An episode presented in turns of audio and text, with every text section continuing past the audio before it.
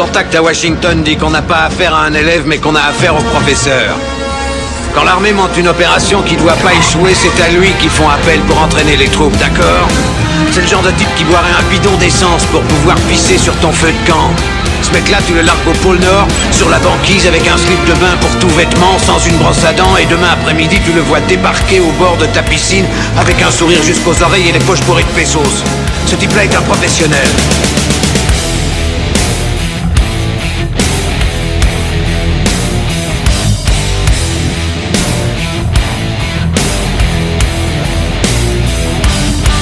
Vous êtes qui, bordel? Nous, on est les gentils.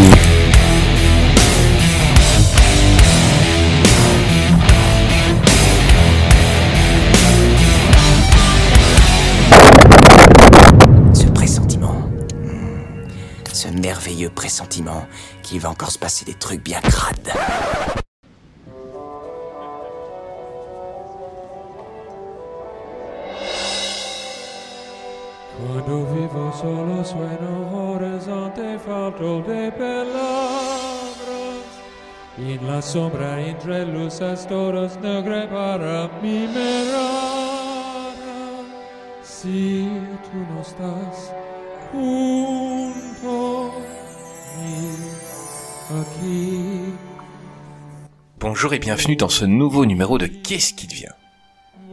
Avec moi aujourd'hui, même s'il n'a pas encore trouvé de maison, il est ici chez lui, c'est Gray. Comment tu vas Gray? La recherche continue, mais je, je touche au but. Je commence à entrer par effraction de plus en plus facilement, donc euh, ça se passe très bien. Ouais, t'as commencé à squatter, hein Ah, Ouais, ouais, bah c'est ça concrètement, hein, c'est ça, c'est... euh, Et puis je profite du droit, euh, quand les mecs partent en vacances, euh, je change les clés, donc après c'est moi qui reste là pendant 6 mois, je suis tranquille. Non, vraiment, vraiment très facile. La loi française est merveilleuse. Euh, bonsoir, je vais très bien, enchanté. Content de te revoir. Euh... Rocco Siffredi a dit qu'il avait couché avec 1500 femmes. Euh, il lui a répondu, pour moi c'est un mauvais mardi, c'est Gravelax. Comment tu vas Gravelax? Très bien. très bien, très bien, mais... c'est- oui. Gravelax, on en fait, plus ça avance, le mec c'est le mec le plus gentil de la Terre, et plus ça avance, et plus on en fait un putain de pervers. C'est que ça, un peu. Vraiment, le podcast, c'est une mais- évolution de Gravelax, euh, une lente descend dans la folie. Ouais. Non, mais je suis, un, je suis un peu circonspect ce soir parce que je ne vois pas Dandes qui ne doit pas être là et je suppose qu'il couche avec ma maîtresse. Bon, c'est- c'est sa femme. Bon, en même temps, il a- il a un peu le droit, ouais. Bon. Bah, il a raison, il profite pour une Bah fois. oui. il a le droit. C'est quoi Euh. Au début, j'ai cru que t'allais dire je suis un peu circoncis, et là, je fais putain, le mec enchaîne en plus, vraiment. c'est terrible. Et, et il était pas au début du mardi. Olé Shabbat shalom à tous. Euh, bon, bah aujourd'hui, il n'a pas d'excuse bidon pour ne pas venir. C'est Greg. Salut Greg, comment tu vas? T'es pas en train de jouer à des football, euh, football lors des bulles et tout ça aujourd'hui? Non, non, là c'est, là c'est juste une petite crise familiale avec les enfants qui, qui, qui galèrent pour le coucher. Mais euh, ça devrait être rég- réglé euh, relativement rapidement. Bah oui, oui, on a vu euh, que t'as sorti la ceinture. Franchement, il faut le faire des fois. C'est ça, bah écoute. c'est terrible, faut pas dire ça. eh, on- on- en même temps, on, on- en même temps, on l'a vu dans la, dans la thématique Ferrel, il y, a des- il y a des punitions, il y a des tartes, il y a des fessées même. Ah, il y, a- Euh, il y a du physique, hein. il y a du- Voilà, c'est ça. Il y a une éducation, on va dire, à, l'ancienne qui est mise en avant. C'est pour ça que t'as, voilà, ça t'a un peu aidé pour aujourd'hui, pour régler la situation familiale, d'avoir vu des Will Ferrell aujourd'hui. C'est bien. Euh, on a quelqu'un, on a un invité aujourd'hui, euh, et c'est qui? Et c'est Flo de Culturisme. Salut, de Culturisme, pardon, ne me frappe pas, ne me frappe pas, ne me fais pas ces yeux-là. Culturisme. Euh, salut Flo, comment tu vas? Salut, bah ça va. euh, je suis un peu un peu outré, un peu choqué par euh, par cette intro avec euh, toutes ces vulgarités. J'ai pas j'ai pas l'habitude. Euh, Euh, Mon cul dans Culturisme, Ah, vous non, êtes non, pas- bah non, ah non, ah non, T'as aussi perdu l'habitude de venir dans ce podcast et parler des acteurs qui existent. Hein, donc, euh, enfin, voilà, faut tout remettre dans le contexte. Hein. Ah mais je suis content de, de venir et d'être invité, d'être pour une fois seul de l'équipe pour euh, parler de Will Ferrell. Ah, t'as, découvert pas mal de films, euh, donc aujourd'hui tu vas être de bonne humeur avec Will Ferrell. Découvert et j'en ai même revu. euh, après, est-ce que j'ai découvert des bons films? L'avenir nous le dira. Ouais, voilà. C'est Et là, il a quand même découvert Frangin malgré aujourd'hui. Non, je l'ai, non, je l'ai pas, je l'ai pas euh, découvert. C'est que ça faisait, euh, ça faisait, je sais pas combien de temps, ça faisait au moins 10 piges que je l'avais pas vu, donc bah, fallait une petite piqûre de rappel. hein. ouais, Ouais, c'est clair. Ben on va rentrer dans le vif du sujet, hein, euh, parce que je crois qu'on va rigoler, on va rigoler pendant cette émission-là. On n'a pas besoin d'exagérer au début, on va y arriver. Donc euh, notre ami euh, John William Ferrell, dit Will Ferrell, est un acteur qui est né le 16 juillet 1967 en Californie.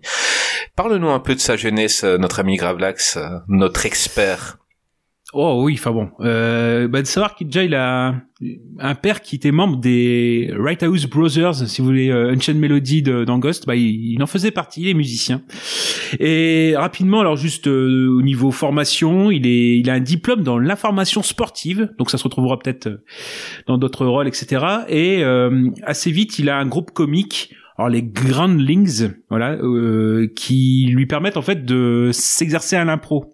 Ça, on est- dans les années 90. Et en fait, vraiment le, euh, on va dire que la, la vie du spectacle commence pour lui vraiment en 1995 quand il intègre bah, le Saturday Night Live, hein, le, le SNL. Et puis bah, dedans, il va notamment faire euh, tout ce qui est imitation, bon, tout ce qu'on lui connaît, hein, George W. Bush, euh, euh, Alex Trebek qui est le, le gros présentateur américain notamment du Géopardy, euh, Al Gore, Saddam Hussein, Fidel Castro.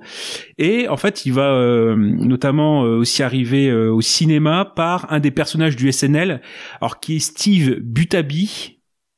Euh, si vous si vous juste pour vous vous enfin ça va dire rien le nom euh, euh, enfin si on lui dit si on lui dit juste le nom comme ça ça va rien vous dire. En fait c'est le célèbre euh, sketch avec Jim Carrey et Adaway What Is Love Oui, et c'est- juste. voilà, c'est les frères, les frères Boutabi, et en fait, ils vont faire un film de ces personnages qui s'appelle euh, Une nuit au Roxbury. On est en 98, donc c'est la première fois où il va vraiment euh, être être dedans en fait au, au cinéma en, en premier rôle, avec un d'ailleurs une coupe un peu un peu bizarre. Euh, et en fait, c'est surtout dans les seconds rôles où il va commencer à se faire repérer, notamment dans Austin Power. Austin. Powers avec euh, le rôle Mustapha. de Mustapha. Tout à fait. Avec Voilà, un voilà. képi euh, culte euh, aujourd'hui. voilà. Et en fait, oui, après, au fur et à mesure du temps, il va quand même, euh, euh, voilà, veut dire faire des rôles secondaires, mais bon, notamment d'autres membres du, du SNL, mais vraiment le, comment dire, le, ou bien même dans Jason Bourne contre-attaque, puisqu'on en parlait euh, avec Ben Affleck euh, la semaine dernière, là, en Marshall des eaux et forêts, euh, Will and Ollie, et euh, peu à peu, bah oui, ça, dans des seconds rôles, notamment dans Zoolander, où il fait Mugatu, le, le créateur de mode, ou encore Starsky Hutch avec euh, Big Earl en, en prison, euh, avec la scène du dragon, fais-moi le dragon. Ah, Il c'est- est excellentissime. et ouais, ouais, ouais. Et, et peu à peu, bah, il va monter en puissance et en présence à l'écran. Euh, on peut penser à Retour à la fac avec euh, Luke Wilson et Vince Vaughn parce qu'il de toute façon il fait partie du frat pack avec Ben Styler, euh, les frères Wilson, etc. Film pas Euh, terrible, Steve- mais lui il sort du lot. Hein. Il faisait Tank, je crois. Le, le, le gars tout gentil et euh, c'est- c'était un peu un grave lax, tu vois. Et, euh, et puis euh, il était, il est tout gentil, tout poli et tout, mais quand quand il boite l'alcool et il devient euh, le mec que- euh, taré quoi. Tu résumes sa carrière à SNL un peu. tu pourrais résumer sa carrière à SNL de la même manière. C'est parce que en fait, moi, je trouve qu'il était. Alors, je suis un grand fan de Saturday Night Live, un grand consommateur. Et euh, Will Ferrell, il était dans une une époque qui était pas très bonne à SNL. C'était pas une très très bonne période. Il y avait des bons, des bonnes personnes, mais le niveau moyen des sketchs était pas fou. Et il y avait beaucoup de gens qui étaient pas très drôles. Euh, je ne donne pas de nom. Jimmy Fallon. Et euh, Will Ferrell était toujours euh, était toujours au son top dans ce côté-là. Il a toujours été euh, vraiment celui qui portait les sketchs et celui qui portait Saturday Night Live euh, sur les années où il était, euh, c'était lui, c'était un des tauliers. Voilà. Mm.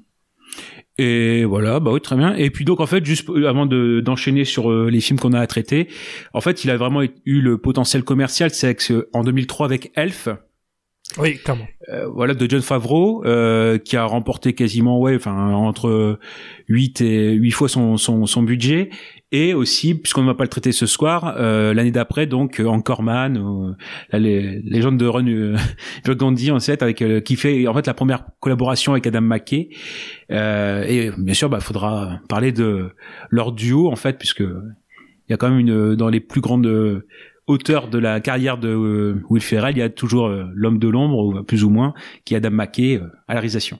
Ah bah faut le dire, il y a pas Will Ferrell sur Adam McKay. Hein. Il y a pas Voilà. le Will Ferrell qu'on connaît, hein, très clairement. Mhm.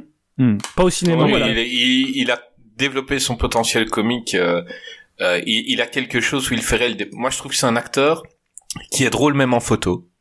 Donc c'est un gars, il a un potentiel comique énorme. Et McKay a développé son, son petit côté un peu naïf comme ça qu'il n'avait pas nécessairement avant et qui voilà c'est devenu euh, le Will Ferrell qu'on connaît et qui est extraordinaire. Euh, est-ce que vous voulez qu'on attaque tout doucement euh, certains films de lui? Allez, on y Euh, va. Non, hors de question. Hors de question. il va dérailler, Ouais, il va dérailler tout le podcast. Non, non, Non, non, pas mort. du tout. Euh, J'ai je- rien à foutre. pas. Bah, bah écoutez, euh, bah ça va, ok. Non, je suis, en fait, en fait, euh, je suis juste un petit peu paumé parce qu'on doit avancer dans l'émission et notre copain Greg, il est parti frapper un de ses autres enfants et, euh, et je le vois pas là et moi je suis un, je suis un peu perdu. Il, il revient, il revient. je l'attends, je l'attends. Une fois Mais qu'il aura écoutez, euh, nettoyé ses mains pleines de sang, euh, il, il, il revient, il y a pas de souci. Non, bah, tu veux que je, me- tu veux que je meuble ou? Non, on peut commencer pas, avec un autre film, on va- au pire, On va passer hein. avec, euh, on va commencer avec Ricky Bobby, roi du circuit. Ou alors là, le titre, euh, les titres québécois sont souvent euh, extraordinaires, mais celui-là, c'est Les Nuits du Talladega, la balade de Ricky Bobby. Bah, c'est la traduction, c'est la traduction littérale. Oui, c'est ça, euh, tout du titre simplement. original. Ouais, mais ça donne mieux en anglais. Euh, Ouais, Talladega Night, ça donne mieux que Les Nuits du Talladega. Bah, franchement. Ah, c'est c'est sûr. Donc un film réalisé par euh, Adam McKay, et évidemment sorti en 2006 avec le génial John C. Reilly, top dans le rôle aussi Sacha Baron Cohen. Gary Cole, Michael Clark, Duncan et Leslie Bibb.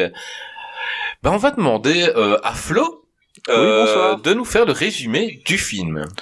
Eh bien, euh, c'est l'histoire de Ricky Bobby, euh, qui est euh, un mécano, voilà, qui bosse, enfin qui est un mécano sur euh, sur les courses NASCAR, qui bosse avec euh, son son meilleur pote euh, John C. Reilly, dont j'ai perdu le nom euh, dans le film, Cal. Cal Newton. Cal, Cal Newton, Newton Jr. Effectivement. Et en fait, euh, bah ça commence, euh, c'est une c'est une course. Le gars, le pilote s'arrête au pit stop et euh, bah il se barre. Clairement, il se barre. Donc, euh, bah euh, Ricky Bobby donc euh, décide de prendre sa place et c'est parti. euh, il, euh, il finit, euh, je crois, troisième de la course et euh, c'est parti. Il devient pilote de NASCAR et c'est la célébrité. Ça devient le meilleur. et puis et puis voilà quoi. Donc il va lui arriver plein de, trucs, notamment l'arrivée de Jean Girard, un Français joué par Sacha Baron Cohen, qui va le défier aux courses de NASCAR. Mais je vais pas en dire beaucoup plus, sinon je vais tout spoiler. Dantes, est-ce que tu aimes ces films Il est pas là, Dantes, donc ça va être très complet. Et sinon, qu'est-ce que Clégo a pensé de Bienvenue à bord Chris, on l'a perdu. Les mecs qui l'interrogent déjà qui sont pas là. C'est la première fois où je fais une émission où j'ai couru juste avant et j'ai j'ai allumé mon PC, j'avais encore ma veste et tout. Et, et j'étais sûr que Dante serait avec nous aujourd'hui. Et, euh, et pourtant on me l'a dit hein, Et qu'il tu était continues pas de là. le croire, et je hein, faut- continue de l'appeler. À mon avis, j'ai encore demandé son avis quelques fois aujourd'hui. Euh, Gravelax, est-ce que tu aimes la femme de Dante? Euh, Pardon, est-ce que tu aimes ce film Bah, ce film, ouais, je, je l'aime beaucoup en fait. C'est comme euh, beaucoup de films euh, Adam McKay, euh, Will Ferrell, et je trouve que c'est dans des comment dire, dans des comédies qui sont pourtant longues. Parce que moi en plus j'ai vu la version unrated, donc qui fait euh, presque deux heures, même un peu plus. Enfin bon, on va dire deux heures. En fait, c'est super généreux. Il, c'est au niveau gag, euh, truc débile, s'en est rempli, mais justement c'est pas c'est pas une comédie ou c'est pas des comédies qui tirent à la ligne. Euh, vraiment, il y a de l'inventivité dans partout qu'en fait, euh, même dans les moins de petits gags. euh, je sais pas la façon dont le personnage de de Girard, de euh, Sacha Baron Cohen est, amené où euh, il passe du jazz dans un bar de redneck et puis il dit ouais, qui, a foutu ce jazz euh, et que comment dire ouais c'est en le, le, le, patron lui fait bah oui en fait dans le jukebox on on fout les Pet Shop Boys et Seal et du jazz pour repérer les intrus enfin même des trucs comme ça quoi vraiment des trucs à la con donc en fait c'est moi c'est ça que j'a- j'adore dans, dans dans ce film là c'est le nombre de trucs débiles de petits détails euh, au-delà de l'action principale, il y a plein de petits détails derrière en arrière-plan. C'est c'est complètement complètement fou. Donc moi j'aime bien ce film-là parce que euh, on verra peut-être il y a un film dans ce soir qui est légèrement plus court et pour autant ça tire à la ligne. Là franchement c'est euh, c'est c'est un peu plus long et c'est super généreux quoi. Moi c'est vraiment ça que j'a- j'adore. Donc oui en effet euh, Ricky Bobby euh, j'en avais déjà un bon souvenir, je l'ai revu pour le podcast mais je l'ai revu avec plaisir quoi. Franchement pas de Mais souci. il y a aussi ce, cette, cette ultra parodie donc des films de sport où un mec il est au top Oui. il a la déchéance parce que bon, il va se faire battre, Oui. donc il y a la déchéance, il y a l'entraînement et il y a le retour. Et c'est vraiment donc dans les films de sport, tu, tu prends Rocky 3 par exemple, bah Rocky il est un petit peu hautain, et, il- voilà, il dit je suis le meilleur, je suis le meilleur. Là ils l'ont poussé au paroxysme, il est détestable Ricky Bobby. C'est Ah euh, oui, au- avant Mais de Will Ferrell, première. Will Ferrell, la plupart du temps, joue des gens extrêmement détestables. hein. Enfin, Et il le fait trop truc, bien. hein. Et Oui, oui, il, Bah là, il est ça, détestable parce qu'il prend les gens de haut, il fait même une course quasi tout en marche arrière. Enfin, le gars, il, il est trop fort, quoi. Beaucoup trop non, mais fort. ça, c'est, c'est- en plus, Et- un des- messages, c'est ça, c'est, tu vois les, quand tu donnes du, du pouvoir ou de la richesse aux rednecks, voir qu'en fait, quand tu, quand ils s'élèvent, ils sont pas pour autant euh, meilleurs. Au contraire, euh, ça les, ça, ça fait un zoom sur leur côté un peu crétin. Tu vois la, la, la scène de la prière euh, en famille avec, euh, euh, je fais, je fais la prière à Jésus bébé, pas au Jésus adulte. euh, que les gamins sont infects.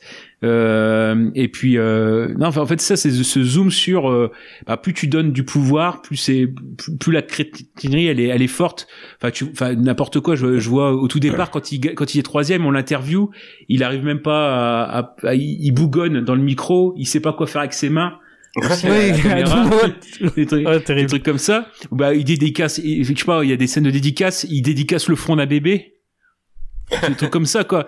Et en fait euh, ouais c'est c'est c'est ce côté là où euh, euh, plus il avance plus il prend il est il prend en assurance mais ça ça ça met en avant ça ouais euh, enfin simple ça sa crétinerie. Et donc justement quand Girard euh, arrive ça fait du du bien quoi parce que euh, le mec là il comprend que la gagne et Girard bah il il là pour le pour le rabaisser quoi. Donc c'est aussi un un bon un bon coup de poing entre guillemets dans les les rednecks américains euh, dans le Bah, film de toute façon, on, on sait qu'il reste un redneck malgré qu'il réussisse parce que ses enfants Mm. s'appellent littéralement Walker et Texas Ranger. Donc c'est pour montrer le niveau global du truc. Hein. C'est vraiment, ça reste un bouffon euh, malgré tout l'argent et tout ça. Ça ça reste un bouffon. Et même à la fin, parce que euh, bon, du coup, je, vais- je vais spoiler la, la fin, la fin du film. Mais ça, ça, ça spoil pas grand chose. Mais en gros, il est avec sa famille et maintenant il est heureux dans sa vie. Et en fait, il trouve que les choses vont trop bien et du coup, il va aller s'embrouiller dans un resto exprès pour se faire jeter d'un Applebee's, quoi. Mm. Enfin, vraiment, ça Mm. finit sur ça. C'est genre, ah, ça Ouais. finit trop, oh, c'est trop bien! Du coup, ça va vraiment trop bien, il y a un problème, donc on va aller s'emmerder dans un resto exprès. Et c'est- je trouve ça fantastique. Mais, euh, et aussi, euh, petit point euh, de détail, c'est dans ce film que j'ai découvert euh, Amy Adams. Donc, euh, voilà. Mon, Ah oui, moi, mon moi adolescent était très heureux de cette découverte. voilà.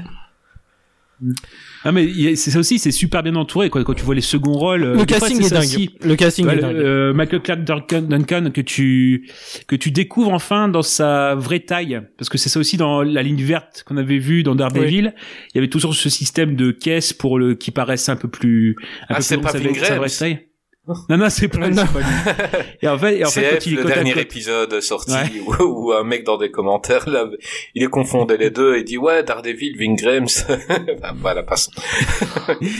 et en fait quand il est côte à Il côte s'a- avec il euh, s'appelait Eric Z, mais on ouais. donnera pas de nom. hein. ouais, voilà voilà Ils se ressemblent tous de toute façon, Bah, c'est terrible. voilà c'est ça C'est dingue ça. Euh, oui, pas donc- non non mais John C. Reilly aussi forcément Euh, John euh, C. dedans, Reilly, il est extraordinaire. Le, le duo, le duo, ouais, de toute façon, voilà, enfin, c'est même un trio, hein. John C. Reilly, Adam McKay, Will Ferrell, c'est, c'est un trio assez, assez magique. Bah, il a, il a ça ne donne pas duos. toujours du bon, mais euh, ils ont eu euh, quand même euh, du lourd. Pour moi, il a deux Ouais. duos emblématiques, c'est avec euh, John C. Reilly et avec euh, Mark Wahlberg. euh, Mark Wahlberg. Ouais, et les, ces deux-là, euh, enfin les deux duos sont, sont top quoi. C'est ça qui est jamais bien un avec- qui est au-dessus de l'autre. Ouais, Euh, c'est, ce que j'allais dire. C'est ça qui est bien avec Will Ferrell en plus, c'est qu'il est assez généreux euh, dans ses ping-pong comiques. C'est jamais Mhm. que lui voilà. qui prend l'avant et l'autre Mhm. qui est toujours la personne sérieuse. C'est les deux peuvent être débiles, bah comme avec John C. Reilly dans Frangin malgré eux, ou même là dans ce film. Hein, euh, il est plus normal que Ricky Bobby, mais il reste quand même, bah ça reste quand même un débile. Hum, ah oui oui, oui. Mais euh, Bah, bah il Bah, profite de, dès que dès la défaite, il va prendre la femme, il va aller piquer sa femme. Hein, donc je veux dire, c'est pas pour Ouais, rien non plus. puis, puis co- il comprend pas pourquoi, euh, il, enfin, Ricky lui en veut, quoi. Ouais, c'est ça. C'est, Bah bah, ouais, euh, Normal. Enfin, je t'ai piqué ta femme, mais enfin, c'est, c'est cool, quoi. Tout va bien. je- Ouais, est-ce que, Non, pas tu veux, tout, est-ce que tu veux être témoin à mon mariage, euh... C'est dans 15 jours. Allez. Ouais. Mais, Non, mais ça, et, et, sur- et surtout après, bah, enfin, Sacha Baron Cohen, comme c'était un rôle un peu, un peu casse-gueule, quoi, de, et même en, en, en VO, euh, le rôle de français, quoi, avec son, son sponsor Perrier, euh, le, en train de lire l'étranger de Camus au, au volant de la bagnole. euh. Non, mais du coup, c'était la première fois qu'il jouait un homme gay, je crois. Avant, parce que c'était avant Bruno, il me semble. ouais, oui, oui, Ouais. ouais. oui, oui. Ah, moi je kiffe ce gars-là, Sacha Baron Cohen. Ah, Sacha Baron Cohen, c'est une légende, ce mec. C'est un génie, un génie. Euh, Greg, euh, maintenant que t'as assommé tes enfants, euh, parle-nous un peu de Ricky Bobby et de ton ressenti. Ouais, vous m'ex- vous m'excuserez si vous entendez encore des cris, hein, faut que les sédatifs fassent euh, effet, donc ça prend euh, ça prend un petit peu de temps. Alors Ricky Bobby, euh, moi perso, c'est d'assez loin le film que j'ai le plus détesté de tous. Euh, ça a Euh, été attends, vraiment t'as- t'as- t'as- vu Le Monde Presque Perdu et t'as... oui, T'as oui, confondu Ah, oui, oui, mais le monde presque perdu, je vois ça comme une série Z euh, complètement débile et euh, je, je lui pardonne beaucoup plus de choses que que Ricky Bobby. Pour moi, Ricky Bobby, ça a été une épreuve. C'est-à-dire que Oh. C'est-à-dire, c'est-à-dire que pour moi, Ricky Bobby, ah, j'ai compté, hein, euh, il commence à être un peu moins con à partir de la cinquantième minute. Donc ça fait vraiment très très très long. C'est-à-dire c'est plus de la moitié du film. mais c'est ce qu'on disait pendant que tu battais tes enfants. Ouais, il se c'est ça, moque, il se moque de... Il est toujours con, enfin. Ah, en fait, il se moque de, de tous les films de sport où le mec au début il est prétentieux, puis il perd, et puis euh, et puis il doit se réentraîner pour revenir au top. Et là, il comprend un peu les vraies valeurs, et donc il devient moins con quand il a perdu, quoi. J'entends bien, mais c'est beaucoup trop. En fait, t'as aucun personnage sympathique dans le film. Ils sont tous profondément antipathiques. Je veux dire, le coéquipier, même lui, le coéquipier, au bout d'un moment, tu te dis, bah lui, c'est finalement c'est lui le héros du film. Et comme vous le disiez, bah voilà, dès qu'il a l'occasion, il pique la femme de son pote, il remplace les photos de son pote par sa tête à lui. C'est Euh, excellent. t'as envie, t'as envie de l'enterrer dans le sable, quoi. Les, En fait, tu les- décris ça comme un problème, je trouve que c'est fantastique. les, enfants sont des gros cons, les adultes sont des gros cons, les vieux sont des gros cons. Les enfants ne sont plus des gros cons à la fin. Il y a une scène post-générique où ils sont devenus Ouais. Oui, polis. tout, tout, tout à fait. Mais, oui, mais voilà. Euh, je veux dire, du coup, tu, moi, j'ai j'ai subi pendant plus de la moitié du film euh, de, de, de vivre avec des, que des personnages fondamentalement antipathiques.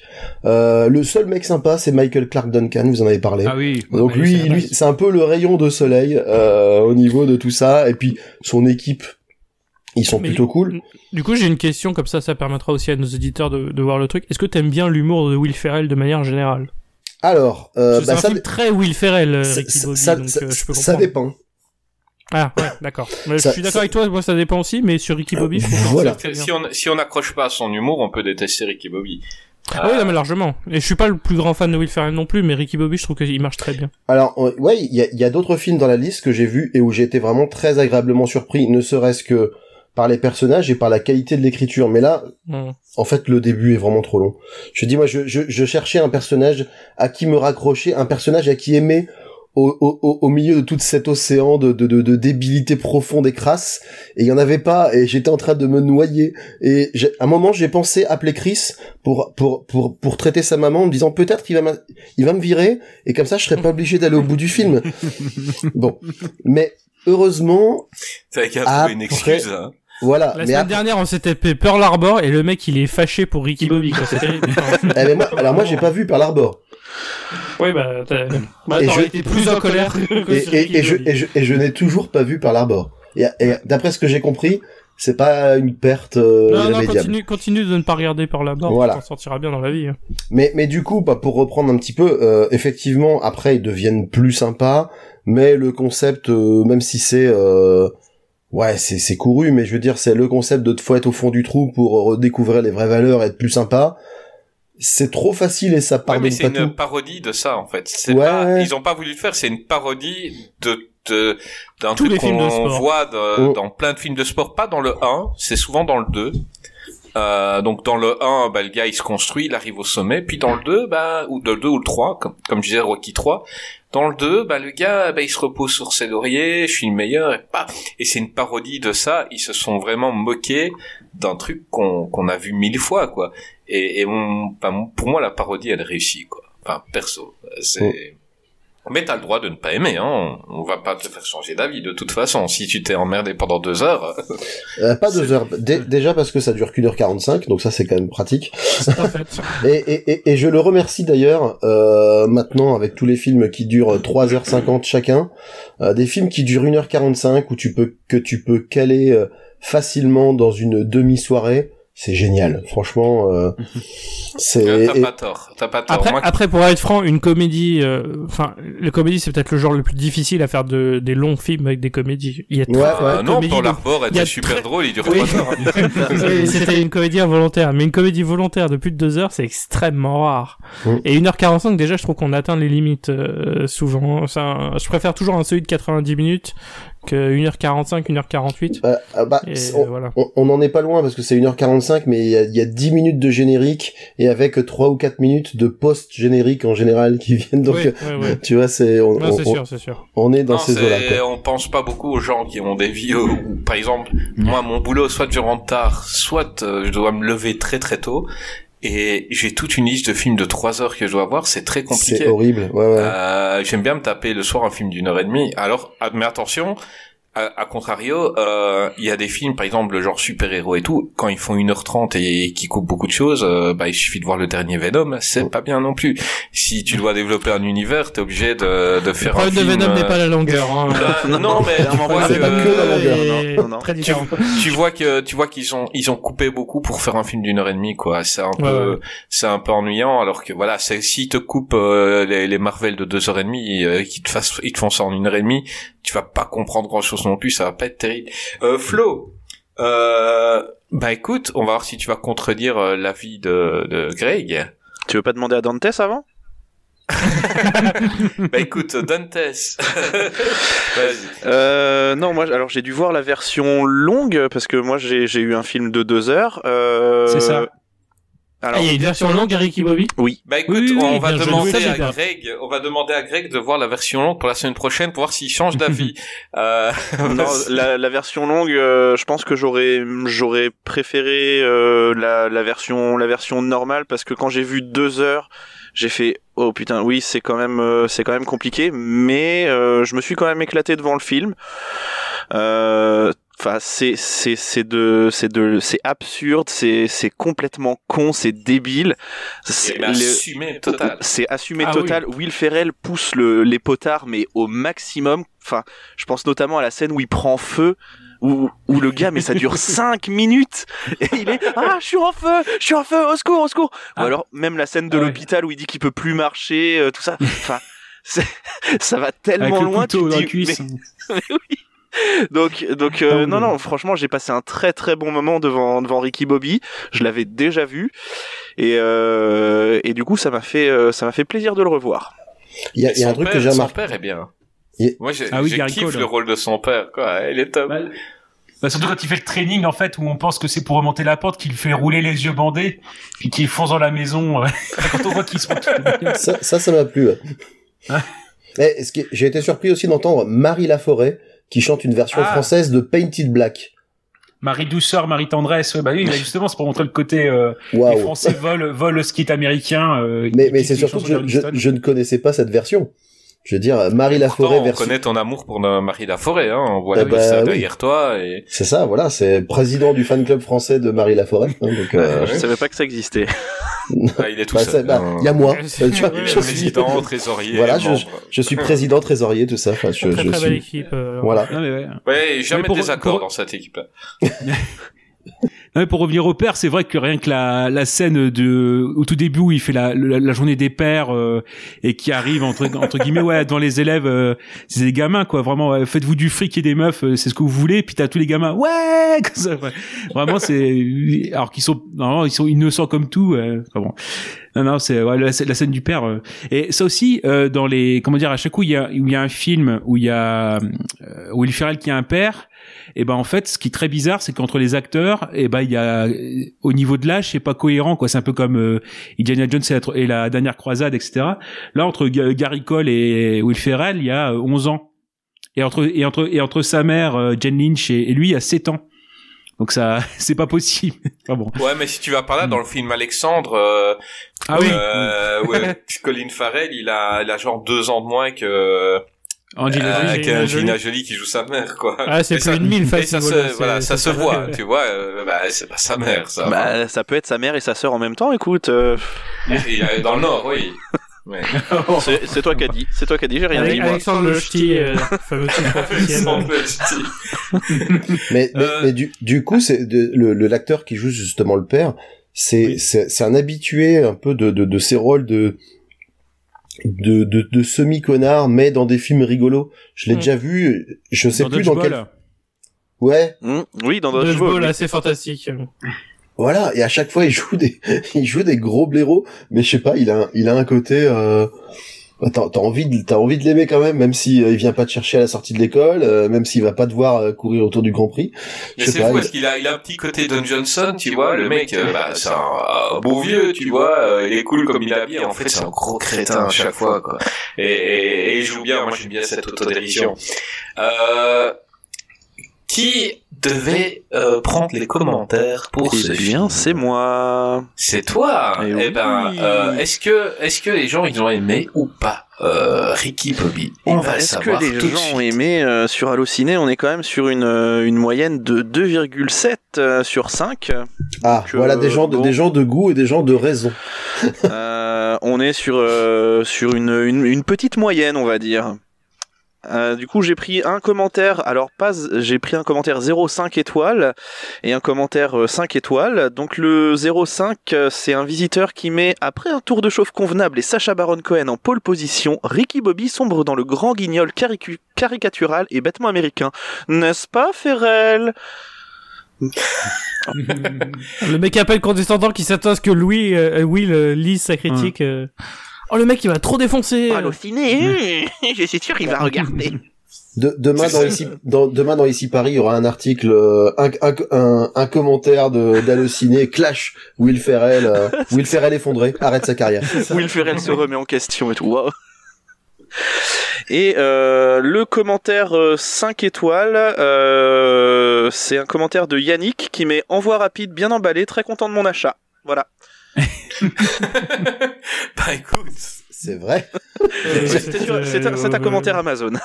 D'accord, ok. il pourrait le mettre sur euh, brosse à Ouais. dents et ça serait exactement Ouais, je, la même je pense, je pense qu'en fait, il a pas vu le film. Il est juste content d'avoir reçu son DVD, quoi. Ouais, c'est ça, il parle littéralement de l'achat du truc. Voilà, c'est ça ça. s'est très bien passé, le Moi, DVD j'ai était acheté- bien reçu. C'est- La Qu'est-ce que t'as pensé cool. du film? Ah, il y avait, il y avait un film dedans? Ah, moi, je pensais, j'avais acheté juste la jaquette. La la jaquette est très heureux de cet achat. euh. Euh, Très- dites les très gars, belle moi je jaquette. crois que je vais détruire cette bonne humeur ambiante actuellement euh, pour sortir un peu du sujet Will Ferrell. Et je pense que Flo n'était pas trop d'accord avec Greg à propos de la patte patrouille. Oh Et je là là, non, pense- non, non, Et je vous pense qu'il a envie de rectifier les choses. Le Euh, parce que Greg, français, a, Greg non. a été loin, hein. Greg a été loin dans, dans sa destruction de pas de patrouille. Et, euh, et, et Flo veut, voilà. C'est trop les- loin. Enfin, Vas-y, ah, on t'écoute. Pas de patrouille. Alors effectivement, ça joue sur euh, sur le fait que c'est Chase, machin. Mais il faut pas oublier que Chase c'est quand même le euh, le patron entre guillemets avec euh, Ryder de la patte patrouille et je pense que c'est un film, un premier film euh, pour ouvrir sur la saga du euh, patte patrouille cinématique universe. Donc pour moi c'est nécessaire de commencer par euh, par le premier tout simplement. Enfin Marvel a commencé avec Iron Man, donc pourquoi la patte patrouille ne commencerait pas avec Chase? Tout simplement, voilà. Bah non, moi je suis désolé. euh, Enfin, pour pour moi, là, là, on a on a on commence tout de suite par un épisode qui va droitiser la ligne Ah oui, mais- de mais Pas de vous patrouille. Là, pour moi, pour- pour- La patte patrouille mais- réalisée par Zack Snyder et ça se voit. Voilà. pour politisez c'est pas c'est pas c'est pas Trouille Nord, pas Trouille Nord. Monsieur Flo, je ne veux pas entretenir la polémique. On connaît vos liens avec la mafia tchétchène, le trafic d'organes, etc. Donc vos opinions cinématographiques, bien entendu, sont à remettre dans le contexte. Français de- connaissent les chiffres, monsieur Voilà. Florent, on le Bien sûr, sûr, un, ber- bien un sûr. berger Alors- allemand, n'est-ce pas Euh, ne C'est vois c'est- pas. c'est votre passion. Alors que les vrais héros, les enfants, vous le diront, ce sont le Dalmatien, Marcus et euh, le, le, le le bulldog, j'ai j'ai plus son nom, mais euh, je, Ruben. je, je, je, je Voilà. trouve ça, je trouve ça, euh, je trouve ça euh, offensant de, de me remettre à ce que je suis, c'est-à-dire un vendeur de, de reins euh, en, en bonne et due forme. Hein. Euh, Enfin, j'ai signé des papiers, tout ça. Euh, alors oui, mes parents sont tchétchènes, et alors, ce n'est pas pour ça que euh, que vous devez politiser le film Pas de patrouille. Je suis désolé. Euh, Vive Dijon, comme tous les Tchétchènes, voilà. Je suis non, je suis désolé. désolé, à un moment Non, donné, c'est suis, je normal suis d'accord, on n'attaque pas les, on n'attaque pas les origines et la vie. Là, on doit parler du film. C'est normal de Euh, commencer Ah, mais sur voilà, là, pour faire. Ouais, pour moi, c'est faire pour faire plaisir au wok parce que là, l'introduction de la Tekel Liberty, Oui. si c'est pas pour euh, Oh bah. féminiser euh, Et son nom. l'ensemble. Liberty. Liberty, Oh, pardon. bah oui, Excusez-moi. Enfin, le- Ouais. enfin, les, les, les Français l'ont compris, tout à fait. Ouais, la- l'influence américaine encore là, toujours. Et toujours, voilà. euh. Mais quel français Personne n'a vu votre film de merde. Tout ah, fou, pas de trop. Il y a, Ah, y a que les enfants. sont- Eh ben oui, mais j'ai des enfants et je l'ai vu, monsieur. Et aussi, Eh, Sans tes enfants, et- sans et- vos et- enfants, j'ai payé ma et place comme tout le monde. T'as été Et donc- voir tout donc- seul, Flo. Et donc pour, su- pour suivre votre votre tendance rance et, euh, et antipathique, il aurait fallu appeler le chien euh, Slavery. Voilà, pour que vous soyez bien content. voilà, là on serait bien dans là on serait bien loin de la bien-pensance. Là, je, je je je vois où vous voulez en venir. Vous, ne- vous, vous me faites dire ce que je n'ai pas dit. Attention, monsieur Greg, attention. Les. Français l'ont compris. Arrêtez de prendre les Français pour ce qu'ils ne sont pas. Les Français ne sont pas bêtes, vous savez. Ils écoutent cette émission. Donc Bah, arrêtez, s'il vous plaît. Ouais, mais il y a des Belges aussi. Oui, je me retire de cette conversation, je me retire de Flo et Oh. je me re- je me retire de ça politique. Ah, vous n'avez pas l'image, mais quand il s'est retiré de Flo, Il y a eu un petit bruit de, le bouchon. euh, ça, me, ça me fait penser à une petite scène justement de de, de frères malgré de frangins malgré eux euh, pendant le pendant le repas de famille. Oh là là. De écoute, très beau transition parfaite. Donc, Frangin malgré eux, ou D'amis frères au Québec, est un autre film d'Adam McKay sorti en 2008 avec encore euh, John C. Reilly, avec Mary Steenburgen, euh, Richard Jenkins, Adam Scott et Catherine Anne. Euh, je crois que, enfin moi c'est perso, hein, euh, pour moi on monte encore d'un niveau. Euh, je kiffe ce film. Euh, je j'aime ce film. euh, super surprise quand je l'avais découvert. On demandait à Gray de faire le, le résumé du film.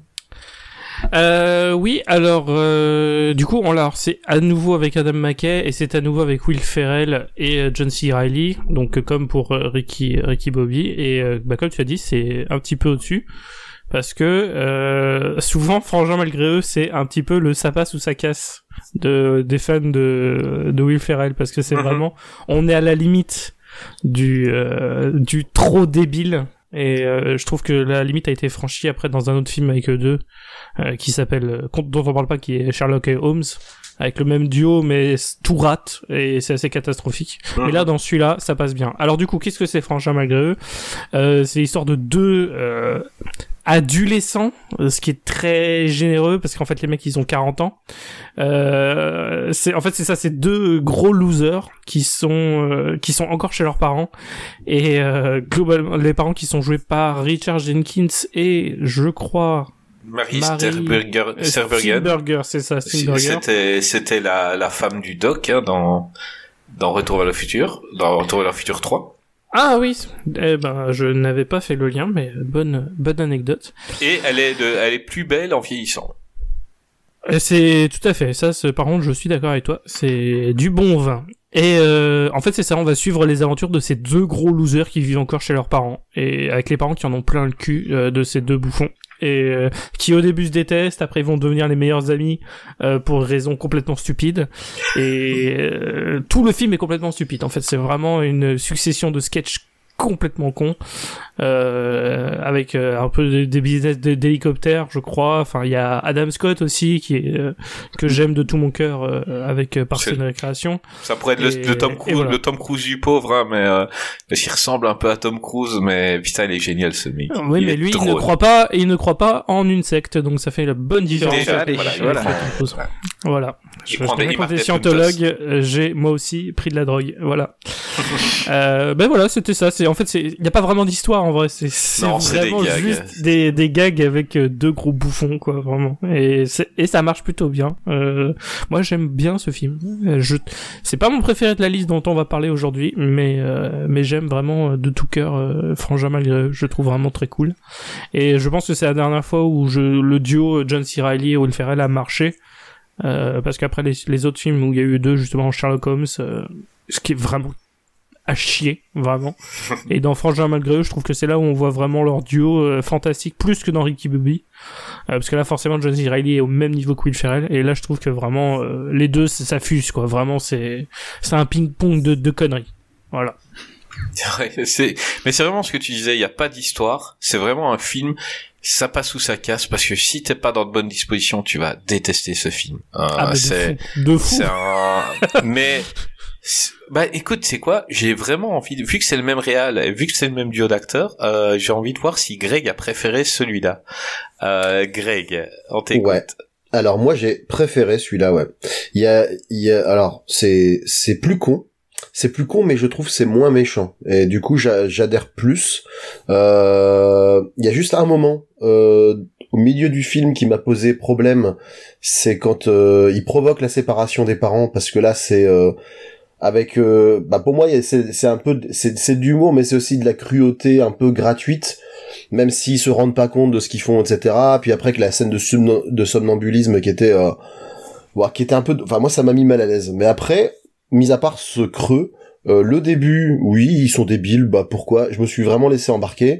En plus, comme vous l'avez dit, Adam Scott, moi dès que je le vois, j'ai envie de me marrer, et puis euh, bah ça marche quoi. Je veux dire, Attends, c'est attends, euh, le, le, pour moi, le, le passage d'Adam Scott dans la voiture avec sa famille et qui Ah chante oui. Sweet Child of Mine Ah est oui. un monument du cinéma d'humour de ces dernières années. C'est Mais c'est peut-être la scène.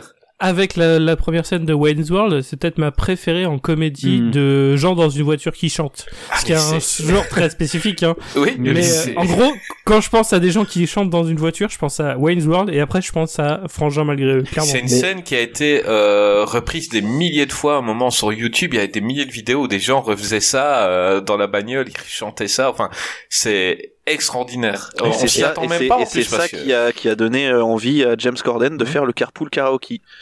Ah, avec qui c'est ah ouais. Donc Euh, il faut euh, que j'ai- euh, donc ce film doit être effacé rétroactivement parce que James Mm. Corden euh, n'a aucun talent et doit mourir. J'ai Voilà. pas, pas dit le contraire. Hein. J'ai rien dit dessus. J'ai juste dit. Ouais, non, non, mais voilà. Tu, tu m'as dégoûté du film en fait. Maintenant, c'est- j'ai plus envie de voir ce film. Merci. Allez, le troisième film du coup. Après, après, il y a aussi Catherine Anne, effectivement, qu'on a vu euh, dans Qui pas mal, qui a toujours des rôles de dingo, hein, qui a toujours Ouais. des rôles un peu complètement décalés. On la voit aussi dans Parks and Recreation, euh, justement. Là, elle a quand même droit à un rôle, euh, euh, un rôle de l'espace, hein, je veux dire. Elle a droit aussi à ce qui est pour moi le baiser le plus dégueu de l'histoire du cinéma. Oui. Euh, et pourtant, j'ai et pourtant j'ai vu des films chelous avec des bisous. Euh, c'est dans dans Hot Shot quand elle essaie de lui embrasser le nez, tout ça. Pour moi, c'est bien en dessous. Là, cette espèce de de de, de l'échouille alors que l'autre il, il- est complètement stoïque. C'était euh, c'était aussi réjouissant que que dégueulasse. Donc euh, euh, Et ces phrases, parce que donc c'est c'est la femme d'Adam Scott qui exactement. qui flash sur euh, John C. Reilly, on sait pas pourquoi. Et Ah, si, parce qu'il euh, a tapé. Oui, oui, oui aussi, mais aussi, mais je veux dire, il, est, il est complètement teubé, quoi. Et donc c'est vraiment la femme de, de bonne famille, hyper bien élevée, euh, vraiment le méga balai dans le cul. Et puis quand elle se retrouve toute seule avec lui, c'est la méga chaudasse, quoi.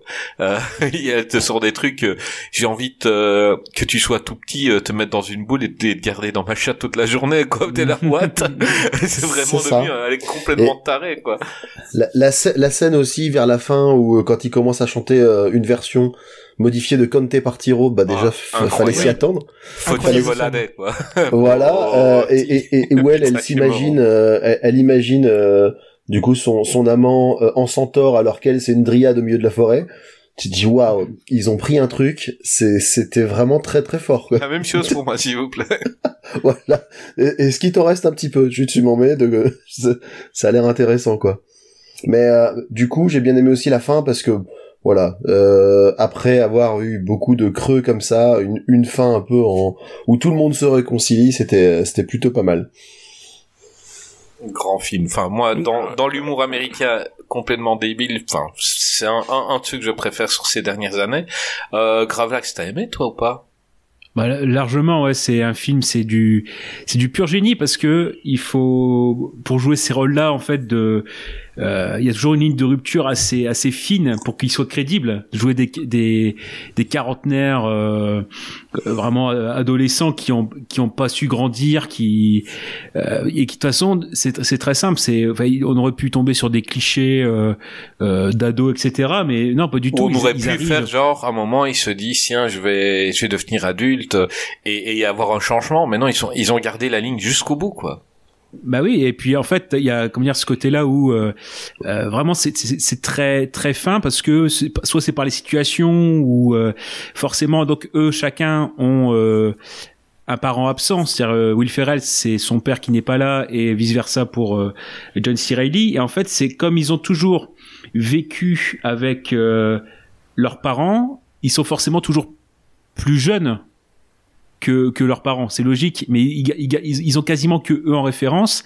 Et en fait, après, il y a tout ce qui est euh, autour euh, qui va agrémenter le fait que bah, ils aiment bien voir du porno, euh, le karaté, euh, enfin Steven Seagal, euh, des trucs comme ça, quoi. Et en fait, ils ont puis la nourriture d'ado, quoi, le la sauce mayo shop, là, le mélange- et, et qui, a, qui a existé vraiment. Heinz en 2018 a vraiment fait une sauce mayo shop euh, euh, aspirée du film, en fait. Mais mais mais Et- ça, ça marche très bien. Moi, j'ai fait ça avec, avec mes enfants. Euh, On a on a mangé des potatoes cette semaine. Je leur ai dit voilà, tu mélanges du ketchup et de la mayonnaise. Et ils étaient très contents d'avoir deux sauces en même temps.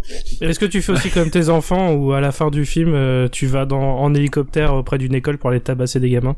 C'est ça. Sauf que moi, j'utilise. C'est ma scène préférée du film. hein, C'est ça. passage. Sauf- que moi, je.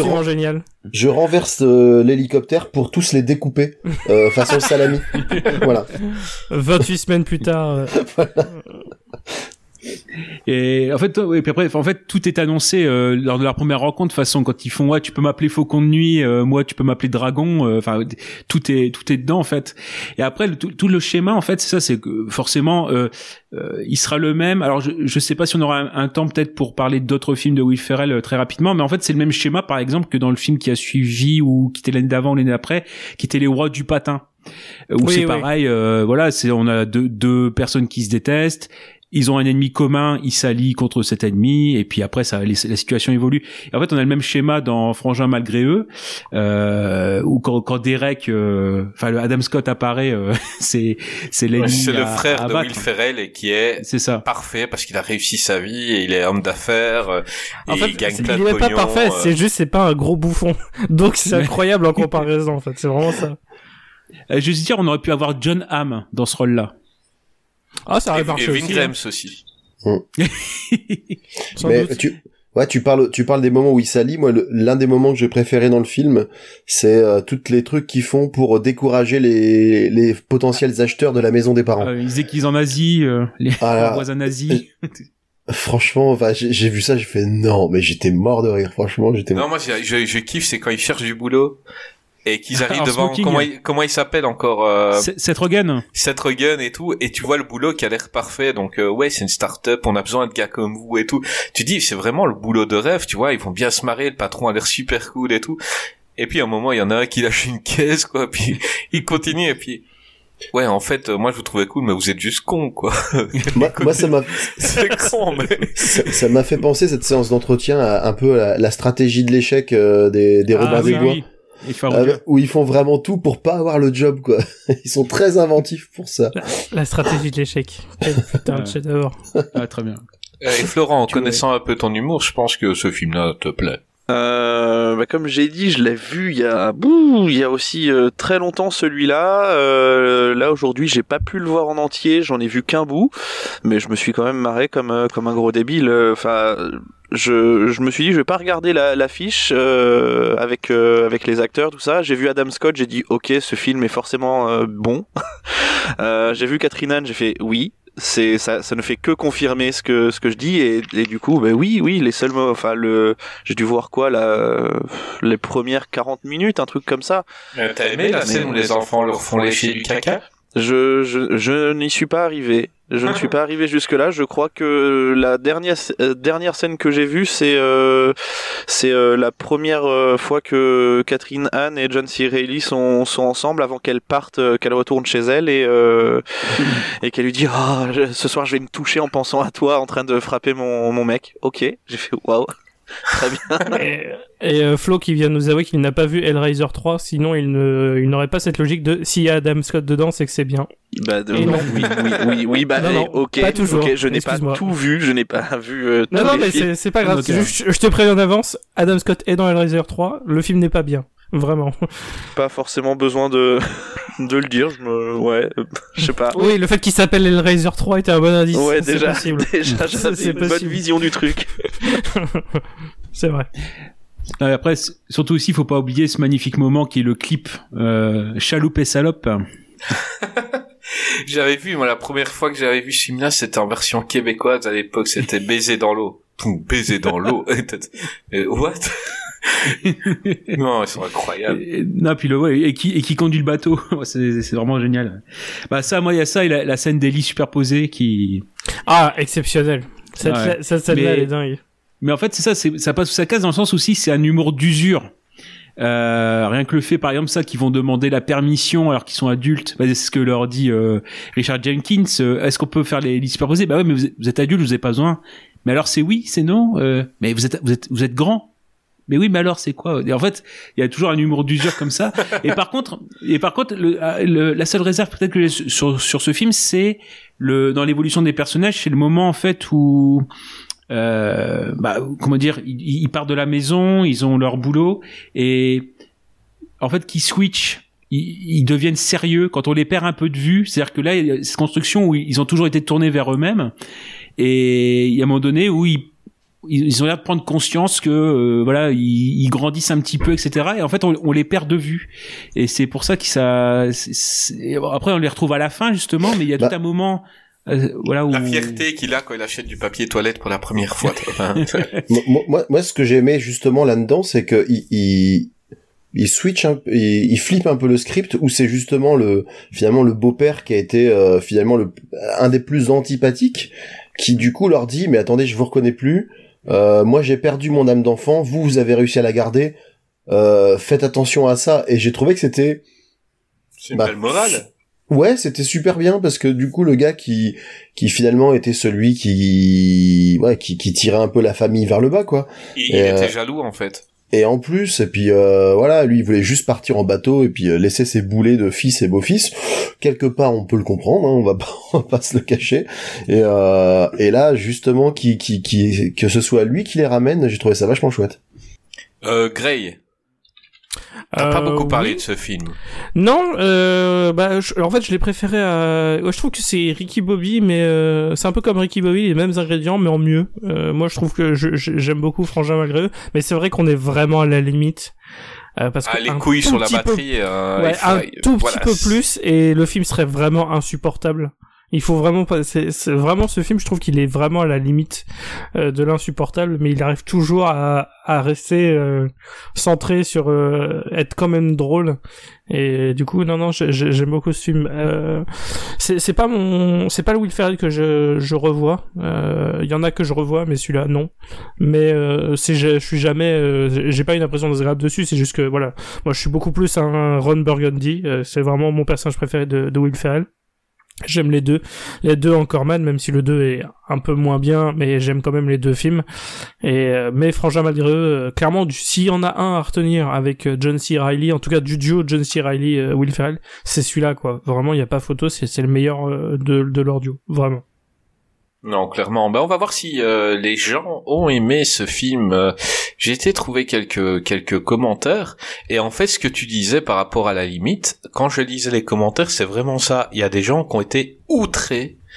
Euh, j'ai- j'en ai pas pris des comme ça, mais des gens qui ont été outrés en disant euh, j'étais au cinéma avec mes enfants, on nous vantait ça comme une comédie, euh, une belle petite comédie, mais en fait après un quart d'heure on est sorti parce que c'était. euh, voilà. Euh, Pourquoi tu donc irais on a avec tes enfants voir ça toi aussi C'est quoi ça Mais, mais non, c'est, eh ben écoute, je peux presque comprendre les gens tout simplement parce que la bande, la bande annonce à l'époque, je l'avais vue. Ne montrait pas la l'ultra vulgarité de ce film. C'était, c'est, on te vendait une comédie. Donc c'était vraiment les, les gags les plus soft qui étaient montrés et tu pouvais, tu pouvais y croire en fait. Euh, c'est vrai que moi j'ai kiffé parce que bah déjà j'étais adulte et c'est vrai que si j'avais mis ça avec mon gosse après cinq minutes, je dire à ma fille, euh, c'est, mais bon, on va voir. Donc il y a quelqu'un qui a mis un 5 étoiles qui dit. Euh, les retards, comme on dit aux States, qui ont mis une étoile ou moins, et qui savaient en lisant le pitch que ce serait pas du cabrol, allez vous astiquer les couilles sur du Haneke. Ce film, c'est du pur génie jouissif à souhait, dans la lignée de Dumb and Dumber. Will Ferrell, John Cirilli sont vraiment talentueux, et il est plus difficile de jouer ce, ce genre de rôle qu'une espèce de merde en fauteuil roulant dans Intouchable. Bon. Oh putain Ah, ça, ça arrose, hein. Ça arrose, euh, tout le monde en prend. film gars qui pique caca débile, mais là c'est tellement loufoque. Ouais, 5 étoiles. Il est extraordinaire ce commentaire. Ah ouais, non mais là, là c'est dingue, le mec il chie sur Intouchable euh, pour Oui, sans raison, ce film, euh, c'est, ça sert à rien, enfin vraiment. Gratuitement. Franchement, les handicapés, faites des efforts. C'est plus drôle que dans le film. Mais Qui se fait que ce bordel Et donc t'as quelqu'un qui dit que euh, c'est la plus grosse dope de tous les temps. Quand je vois la note de la presse et des internautes, on se rend compte qu'il y a de plus en plus de cons sur Terre. Voilà, c'est tout. Tout simplement. Voilà, le, le gars mais nous vise. euh, Ça c'est une critique que je peux un peu plus comprendre, parce que c'est vrai que si t'es pas fan de Will Ferrell, celui-là, c'est, ce film-là c'est peut-être une torture en vrai. ouais, c'est possible. C'est, là c'est Will Ferrell à son plus Will Ferrell. Hmm. Donc, mais mais euh, compliqué. il faut quand même des fois comprendre euh, bah, qu'on n'est pas client. Et, Ah mais vraiment. et, et il faut pas dire aux gens qui sont cons parce qu'ils ont aimé un film. Euh, Dites-vous, que vous n'êtes peut-être pas client, c'est tout. Les gens, je vous le dis pour tout, c'est comme ça. Euh, il faut dire je n'aime pas. Voilà. Euh, même si celui au-dessus qui aime bien, bon, il était très concis. Euh, on va pas le défendre non plus. Euh, bon, là, on vient de faire euh, deux bons films, enfin un pour Greg. Euh, on va arriver, je pense, à un qui est euh, ben, moins bon. Euh, et bon, euh, que ce soit les critiques et que ce soit un peu euh, les spectateurs, ben ils vont un peu nous suivre. Donc c'est le monde presque perdu euh, ou Terre perdue au Québec. Donc c'est un film réalisé par Brad Silberling en 2009 avec Anna Friel, Danny McBride et Jorma Tacon. Euh, fouf, euh, là c'était un film un peu compliqué. Euh, ben on va demander euh, qui n'a pas encore fait de résumé aujourd'hui? Ben Gravelax. Eh ben fais-nous le résumé de ce film. Alors le résumé, donc c'est un paléontologue euh, qui donc euh, s'appelle euh, Rick Marshall, je crois que c'est comme ça, joué par Will Ferrell, donc qui euh, a une théorie sur euh, le voyage dans le temps, en fait, euh, avec une machine qui, s'appelle un, un amplificateur de tachyon, et en fait c'est un peu la risée du monde scientifique, notamment après une interview. Euh, voilà à la télé, enfin justement à la télévisée où euh, bon il, il se fait un peu conspuer. Et en fait il y a une, une autre chercheuse qui croit en lui et qui euh, valide un petit peu sa théorie. Ils vont faire un- une, une sorte de d'expédition un petit peu de, de, de routine voir si ça marche ou pas. Et ils se retrouvent dans plein désert dans une grotte avec notamment aussi un vendeur de, de la boutique qui se trouve juste à côté de l'entrée de la grotte qui leur fait visiter euh, joué par Dan- Danny McBride. Et en fait euh, bah, ils tombent dans une cascade et il se retrouve dans un autre, une autre dimension en fait où le passé, le présent, le futur euh, se conjuguent. Enfin, ce, voilà. euh, Et euh, donc on a ciblé des dinosaures, euh, des, des objets un peu du futur, des extraterrestres, etc. Et euh, donc le but c'est de, ça sera plutôt de retrouver l'amplificateur pour pouvoir revenir dans le présent, mais entre temps.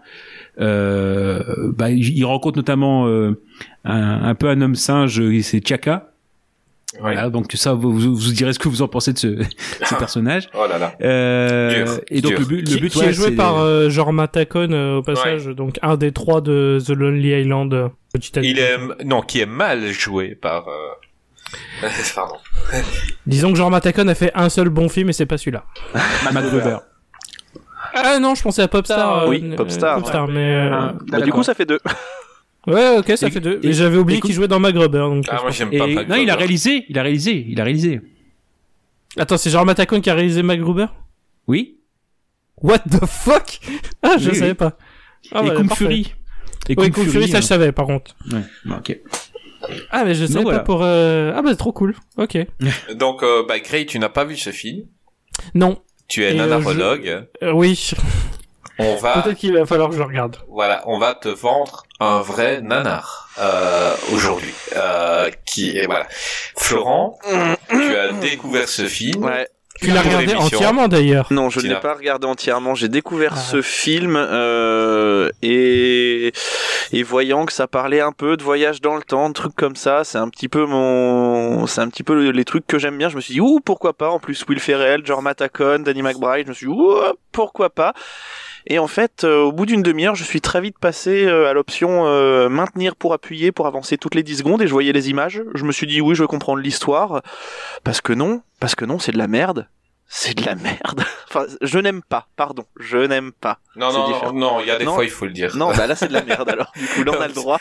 C'est un film qui a coûté jurisprudence 100 a voté, millions. C'est de la merde. Un film qui a coûté 100 millions, on a des effets spéciaux de merde. Les extraterrestres.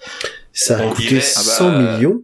Ouais, Mais ça- ils, ils sont pas, ils sont partis où? Enfin, il y a un gars qui est parti avec la caisse, c'est pas possible. Ben, c'est ce que je disais tout à l'heure, on dirait que ça Non, coûtait en fait, 2 millions, c'est- qu'ils ont acheté des, des super fonds verts de très bonne qualité, c'est tout. C'est Ouais. parce que Attends, mais, mais mention après, spéciale aux extraterrestres, quoi.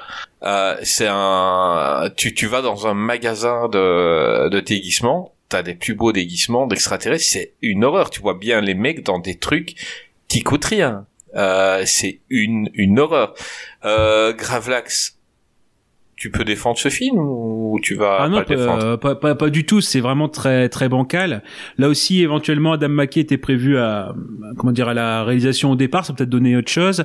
Pareil à la place de des deux autres acteurs, ça devait être euh, Jack Black et Kirsten Dunst qui devaient accompagner Will Ferrell. Donc ça aurait pu être euh, un peu ça, mieux ça aurait pu être mieux parce que c'est c'est le problème donc c'est une chose que euh, Greg avait dit pour Ricky Bobby en disant que les acteurs étaient détestables et ben dans celui-là les acteurs sont trop détestables. Et mention spéciale pour Danny McBride qui est juste dégueulasse quoi. Euh, moi c'est il y a pas un moment où te- tu, tu te dis ouais il est cool. Euh, le gars il les accompagne. Il est juste c'est un méga beauf. Et puis Chaka. Enfin Chaka, Chaka, euh, Ouais. c'est hors série, quoi. Enfin, ouais.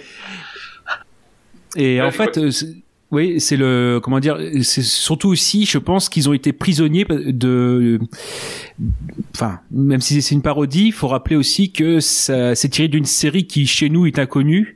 Land of the Lost entre c'était diffusé sur NBC entre 74 et 76 et euh, donc ce qui fait qu'ils partent pas d'un script euh, vierge où ils peuvent aller un petit peu où ils veulent.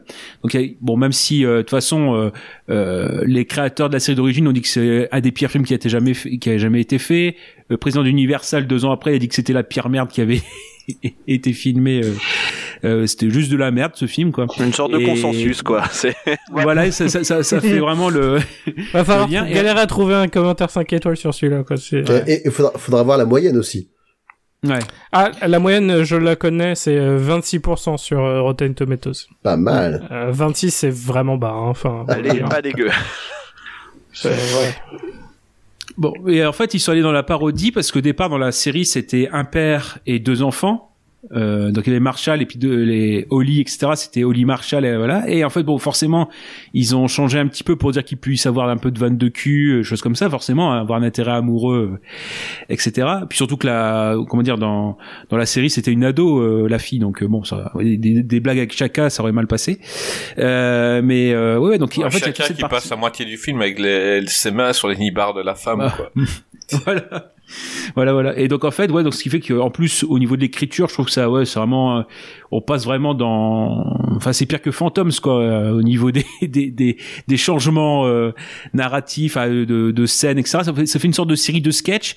Et à la limite si j'avais juste un truc à sauver du film c'est le début et la fin c'est les scènes où il est dans enfin les scènes où il est interviewé par le journaliste. Là c'est où drôle. on sent et on sent l'humour de malaise où il veut serrer la main mais l'autre il aime pas donc euh, bon voilà il est et à l'inverse à la fin où la situation est retournée euh, euh, il y, a, il y a que les scènes dans le présent quoi qui sont un petit peu bah, quand il se trouve face à ses enfin comment dire il a été humilié au tout début du film. Il se retrouve face à des, il est prof face à des élèves euh, assez jeunes. Puis, euh, ouais, est-ce que vous prenez du Viagra euh, Enfin, des, trucs- des trucs comme ça, quoi. Est-ce que vous avez des questions? Bah ouais, est-ce que vous prenez du Viagra?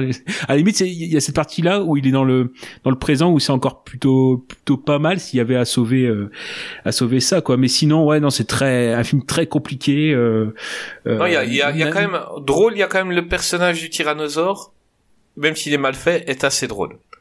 On, Ouais. on rappelle. Ouais. euh, donc en fait, ce qui se passe avec le tyrannosaure, c'est qu'à chaque fois qu'il se retrouve face à lui, et Will Ferrell, il dit, euh, je les connais par cœur, et il commence à dire. euh, euh, ils ont un cerveau euh, de la taille d'une noix et tout, et en fait le tyrannosaure il comprend tout et ça l'énerve. Et euh, et il y a, y a le passage où à un moment ils sont dans leur grotte et y a, ils entendent un gros boom et ils vont voir et il y a une noix géante qui est emballée dans une feuille et, et ils regardent au loin, on voit le tyrannosaure euh, tranquille qui est en train de les mater et il leur a lancé une noix de, de 25 kilos quoi. Et c'est encore le tyrannosaure le, le perso qui est rigolo, euh, mais à part ça, les persos entre Ouais. eux, il y a c'est pas drôle.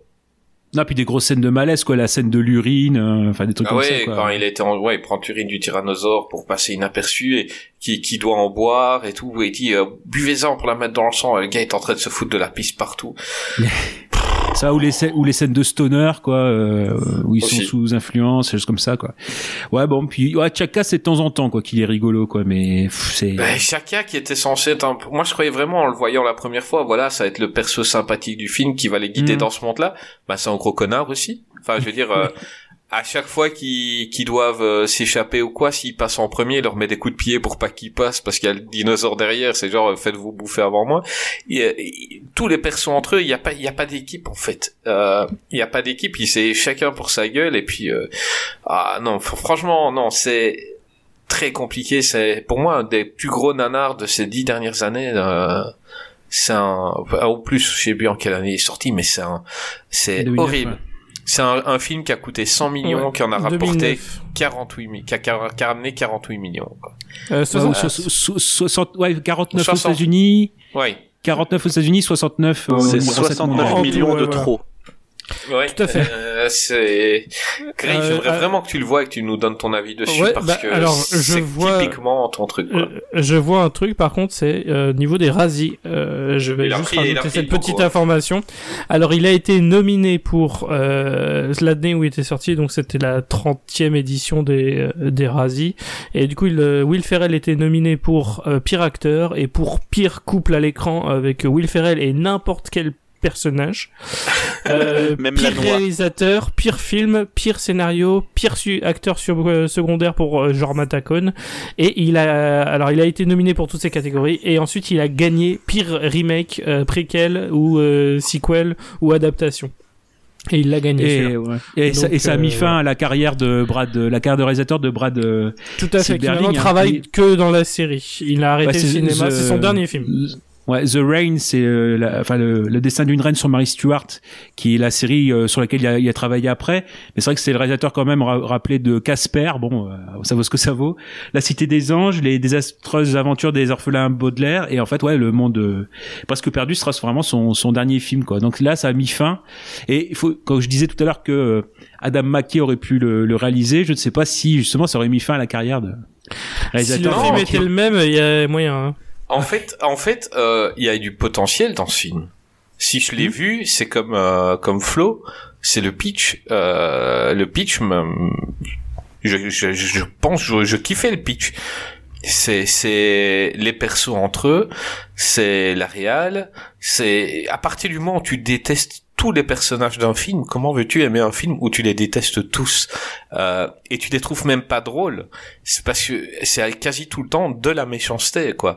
Euh, jour jour 2, bah l'autre il veut il veut bouffer Chaka en disant on n'a plus de nourriture juste parce qu'il arrête pas de toucher les seins de la meuf. Enfin, Chaka Mm. c'est un gros dégueulasse. Euh, il regarde Will Ferrell avec un œil en coin et il arrête pas de ploter la fille, mais la fille elle se dit c'est un homme préhistorique. euh, elle, elle le prend comme un animal, mais en fait l'autre il est en train de s'exciter comme un porc. euh, c'est c'est dérangeant en fait, c'est c'est Mhm. sad. Et je crois que Mackay aurait pu mieux faire. Euh, Greg, toi je crois Oui. que t'es un peu plus réservé sur ce film. Non, non, j'ai pas grand chose à sauver. On va, on va dire que bah, moi, moi, ce que j'ai noté, hein, j'ai- la première phrase que j'ai mis sur le ce film, c'est délire écrit par un enfant de 6 ans sous médoc. Euh, voilà, parce que je pense que c'est un enfant qui avait beaucoup de fièvre et dans son délire, euh, il a il a parlé de choses, il a parlé de dinosaures, de d'extraterrestres, de failles spatio-temporelles. Son papa a noté tout ça sur un cahier, il a dit "Eh, ça va faire un super film." Et non, en fait. Mais en fait, c'est bah je- là je vais je vais je vais faire un peu mon anarologue, euh, c'est qu'en fait, c'est tellement mauvais que ça en devient presque, je dis bien presque bon. Parce que franchement, il y a vraiment rien qui va. Je veux dire, les acteurs sont nuls. Il y a, il y a pas d'alchimie entre les personnages. Les effets spéciaux, t'en parlais. Enfin, le nombre de fois où tu vois le tyrannosaure qui fait des trucs, euh, il passe devant eux, mais tu vois, euh, enfin, c'est vraiment mal fait. On dirait Ce qui vraiment est les. étonnant parce qu'il a coûté 100 millions de dollars. Ben c'est ça. On, dirait on les. sait pas où il est le pognon. On sait a- pas du tout. Une a- arnaque à l'assurance euh, gigantesque. ce on, film. on, on, on, on dirait, je sais pas si vous connaissez sur Amazon Prime, il y a Dino Dana. C'est une petite gamine euh, Mhm. qui a un livre qui peut ouvrir, et, qu'elle peut ouvrir et puis elle peut euh, matérialiser des dinosaures dans la réalité. euh. Bon, c'est- mais c'est hyper mal fait. Mais là, c'était pareil. Et enfin, je, il y a vraiment pas grand chose qui va. Mais comme je te dis, Et il y a après, pas euh, d'acteur non plus, tu te dirais, euh, peut-être si on des figurants, et il y, a que quatre personnes tout le temps à l'écran, quoi. Enfin, dans tout c'est ça. film. Ah Donc, non non, tu si, dis, il y a- il y a- euh, oui, il y a- juste dans le passé. Il y a beaucoup de mais- figurants avec euh, les superbes extraterrestres qui font penser à une saison de ratée de Face Off quoi.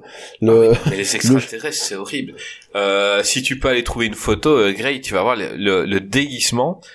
Tu- jamais tu y crois une seconde. C'est totalement des... Voilà, tu vois juste des mecs habillés en vert avec un truc euh, pff, mauvais et ils, se, ils, ils savent même pas se déplacer dedans.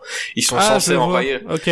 Ouais, tu vois le truc, quoi. Mais ils me font penser. Alors, alors là, du coup, c'est euh, pour ceux qui connaissent, qui sont un peu vieux euh, parmi nos auditeurs, ce qui est possible.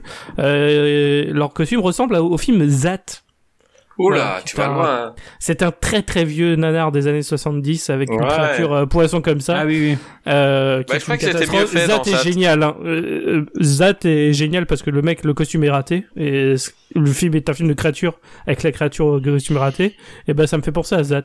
Bah ou bien ou, ou bien tu vois au, au tout premier euh, épisode de la reprise de Doctor Who où il y avait un un, ki- un côté kitsch mais pleinement assumé avec des extraterrestres dégueulasses sauf que là je sais pas s'ils assument vraiment enfin je c'est bizarre tu te dis Ouais, ils sont censés dominer le monde, donc à un moment, bah, le, le méchant des extraterrestres, il dit, euh, dit qu'ils vont venir envahir notre monde à nous. Mais tu vois, les extraterrestres, ben, tu dois pas avoir peur. Enfin, je veux dire, euh, t'as vu comme ils marchent, euh, et, et ils ont du mal à se déplacer. euh, ils, ont zéro technologie apparemment Ils ont pas euh. de technologie et tout. Ah, ils viendraient ici, euh, ouais, ok, ben on vous tanne la gueule en, Tiens, bah ça en c'est un briquet. minutes, les gars. Voilà, c'est un briquet. Voilà, c'est ça. euh, non, oh, dur, dur film. euh, vraiment que, euh, comme je disais à Gravelax, euh, je, le pitch m'avait bien vendu le film et un jour je me suis installé devant et je me suis vraiment posé la question si j'étais vraiment pas dans de bonnes conditions parce que je dis je suis en train de voir de la merde euh, comme il- rarement j'en ai vu. Et euh, et tu vois tout à l'heure euh, Greg tu disais euh, il y a c'est tellement mauvais que ça en devient drôle je sais pas parce que c'est un film qui se veut drôle et il ne l'est pas. C'est ça le alors gros oui problème. ça ça par contre je te rejoins.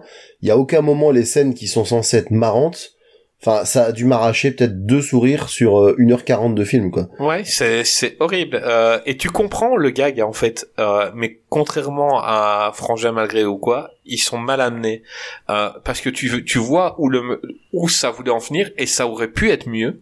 Euh, et en fait, ça tombe toujours à plat quoi. Et il y a y a pas de je sais pas, c'est c'est un ratage. Euh, ce qui a valu à Will Ferrell d'être bon, d'être toujours maintenant euh, l'acteur euh, le moins rentable euh, d'Hollywood. Oui. Donc par chaque dollar qu'on lui donne, il n'en rapporte que 3.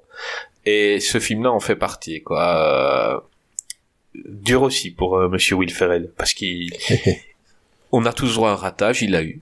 Et euh, et voilà. Mais Il, y en a eu d'autres depuis. Hein. il y en a eu d'autres. Il y en a eu d'autres. Euh, mais là, c'était vraiment la tête d'affiche. Euh, c'est vraiment un truc. La première fois où il se retrouvait, de... c'est un blockbuster hein, au niveau pognon, c'est un blockbuster.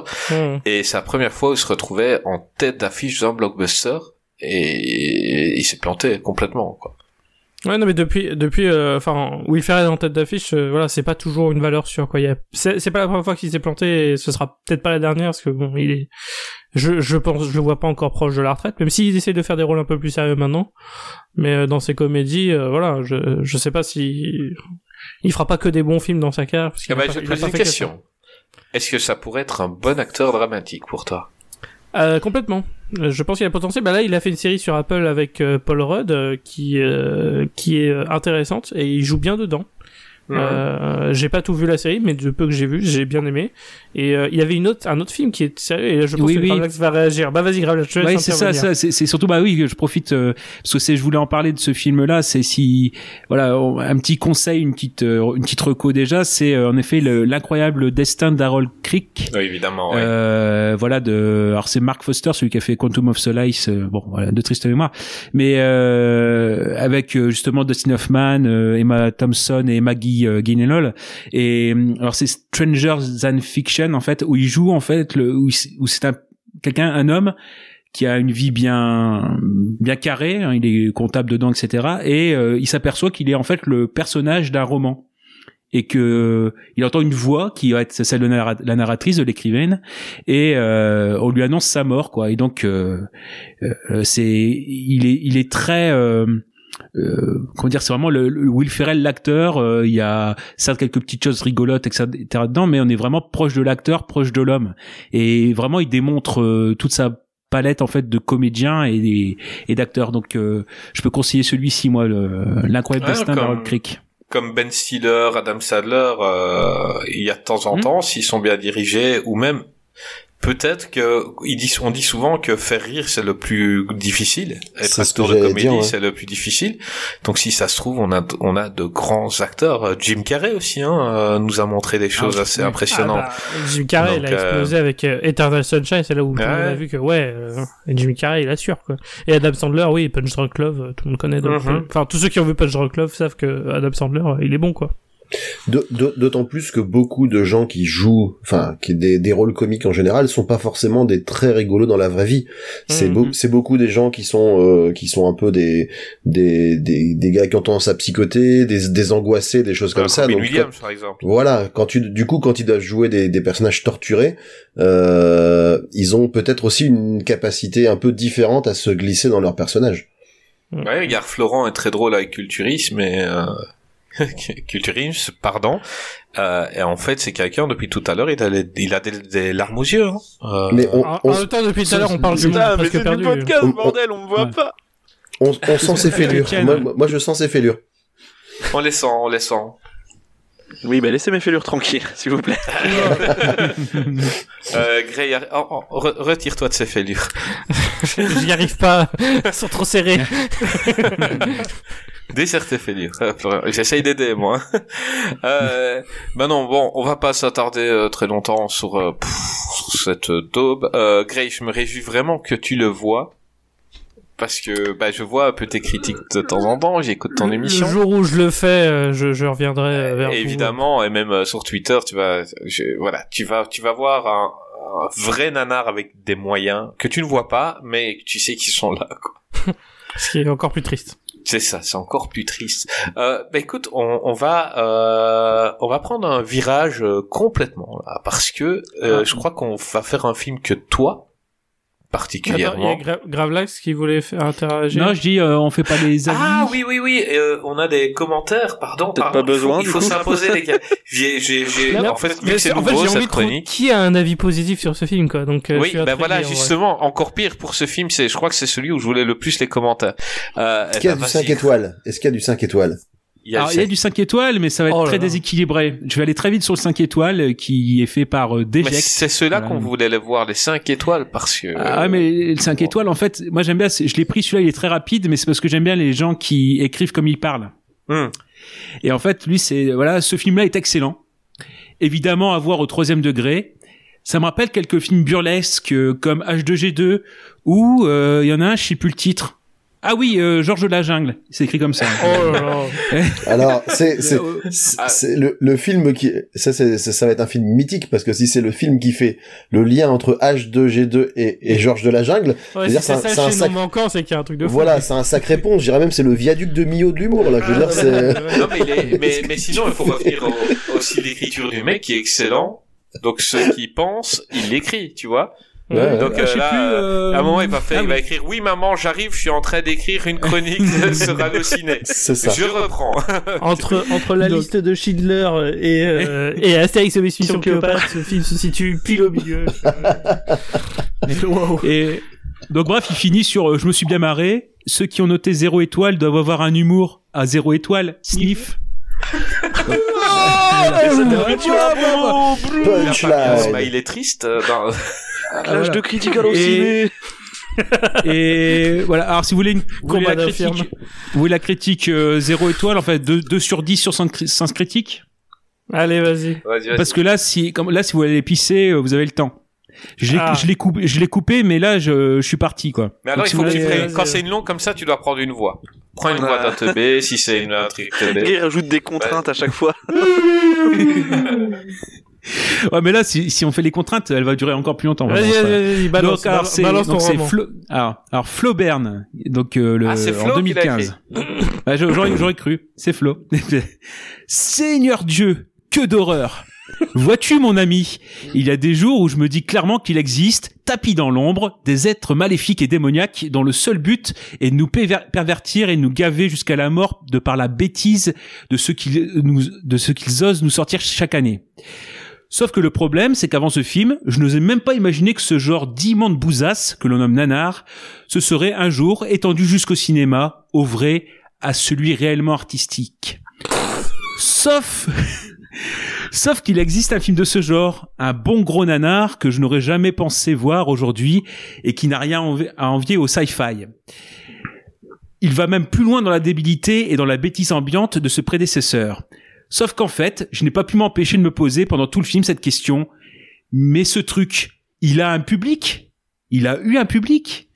Non, parce que sérieux, pour faire pire, faut être bon dans le mauvais. Enfin, je me comprends. Faut vraiment tenir, enfin, faut vraiment tenir une couche, quoi. C'était trop dur de faire quelque chose de convaincant. Il faut forcément que le tout soit ridicule et regardable.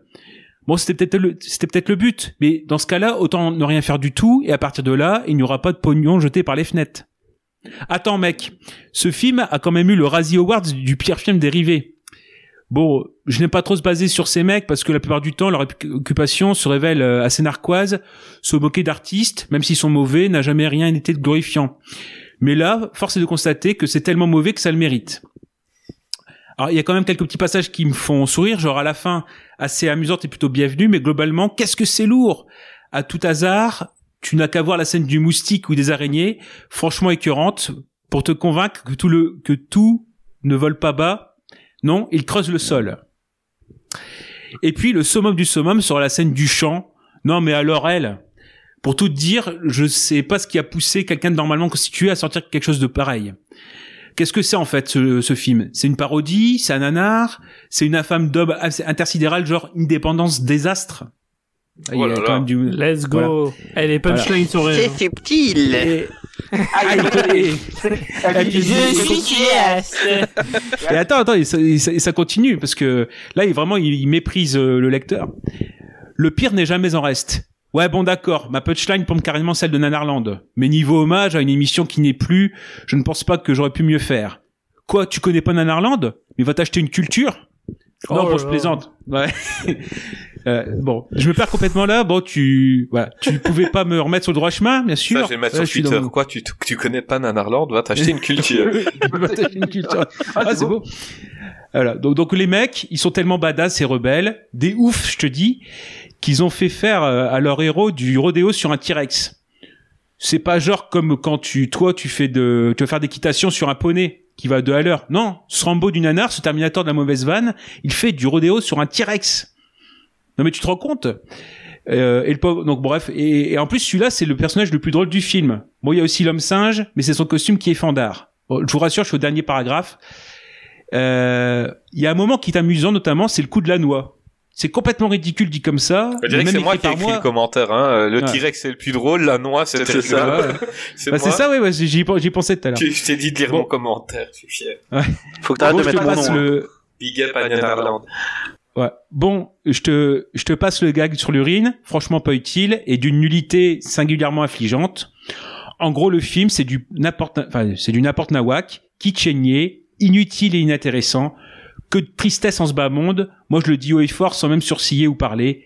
Adieu monde cruel, comprenne qui pourra. Oh là là là là là là. Il y a quelques bonnes punchlines, mais alors le mec il s'est écouté écrire, hein, c'est terrible. Et, et, Et et encore, j'ai encore. coupé. Mais, mais- Ouais, mais- ouais, ouais, heureusement. mes Le mec, enfants il- viennent, mes enfants viennent pas de passer le bac là, du coup, euh, ils ont eu le temps de. Mais ce qui est fou, c'est que son commentaire est plus long que le scénario du film. voilà. C'est ça. Ouais, ouais. Ça, c'est, Non, mais c'est- ouais. il fallait le faire. Euh, eh ben, bravo pour ces commentaires, euh, Gravelax, magnifique. Euh, mais maintenant, voilà, Grey, donc je te disais tout à l'heure, il y a un, Un film vrai- que un tu vrai bon film. préfères. Tu préfères. Et je pense que tout le monde préfère ce film parce que c'est un grand film. Euh, je crois que on est d'accord aussi là-dessus. Et c'est euh, Top Cops, euh, ou en français. Mais c'est très con. Pourquoi tu... Non, c'est The Other Guys, Euh, pardon, V- en anglais. Ouais, The Other Guys, et nous c'est Very Bad Cops. Very Bad Ah, parce que. Top Cop, c'est avec euh, Bruce Willis. Oui, c'est avec euh, Bruce qui- Willis. une merde. Les, les Québécois, ils ont fait mieux. Ils ont appelé ça les renforts. Euh, Les avec euh, Les renforts, bah, c'est pas mal comme nom en plus. Ouais, c'est vrai. Avec euh, Mark Wahlberg, euh, Dwayne Johnson, Samuel Jackson, Eva Mendes, Michael Keaton, Steve Coogan et Ray Stevenson. Euh, bah écoute, t'as déjà fait des résumés, mais je pense que t'as envie de, de, de, de parler de celui-là. Vas-y, on Ah, t'écoute. c'est- alors c'est déjà d'avant, c'est, mon film préféré de la, de la liste, et Oh c'est peut-être mon, c'est peut-être mon Will Ferrell préféré tout court, euh, vraiment. Enfin, qui n'est pas euh, un Ron Burgundy, hein, évidemment. Mhm. Euh, mais après Leon Corman, ouais, celui-là, Very Bad Cops, je trouve dingue. Alors pourquoi Very Bad Cops? Parce que Very Bad Trip, hein, évidemment. Mais oui, mais ça a été un moment Voilà. leur, leur, leur trip de mettre des very bad et des trucs comme ça. insupportable. euh, c'est- les, insupportable. les Heavy Bad, on s'en aime bouffer. Hein. Ça, c'est, Oh là là, c'est mais un- qu'est-ce qui casse les couilles, les monteurs de titres? T'as un titre en anglais, bah tu donnes un autre titre en anglais et... Les heures sombres, euh, les heures sombres du marketing français euh, de l'époque, hein, clairement.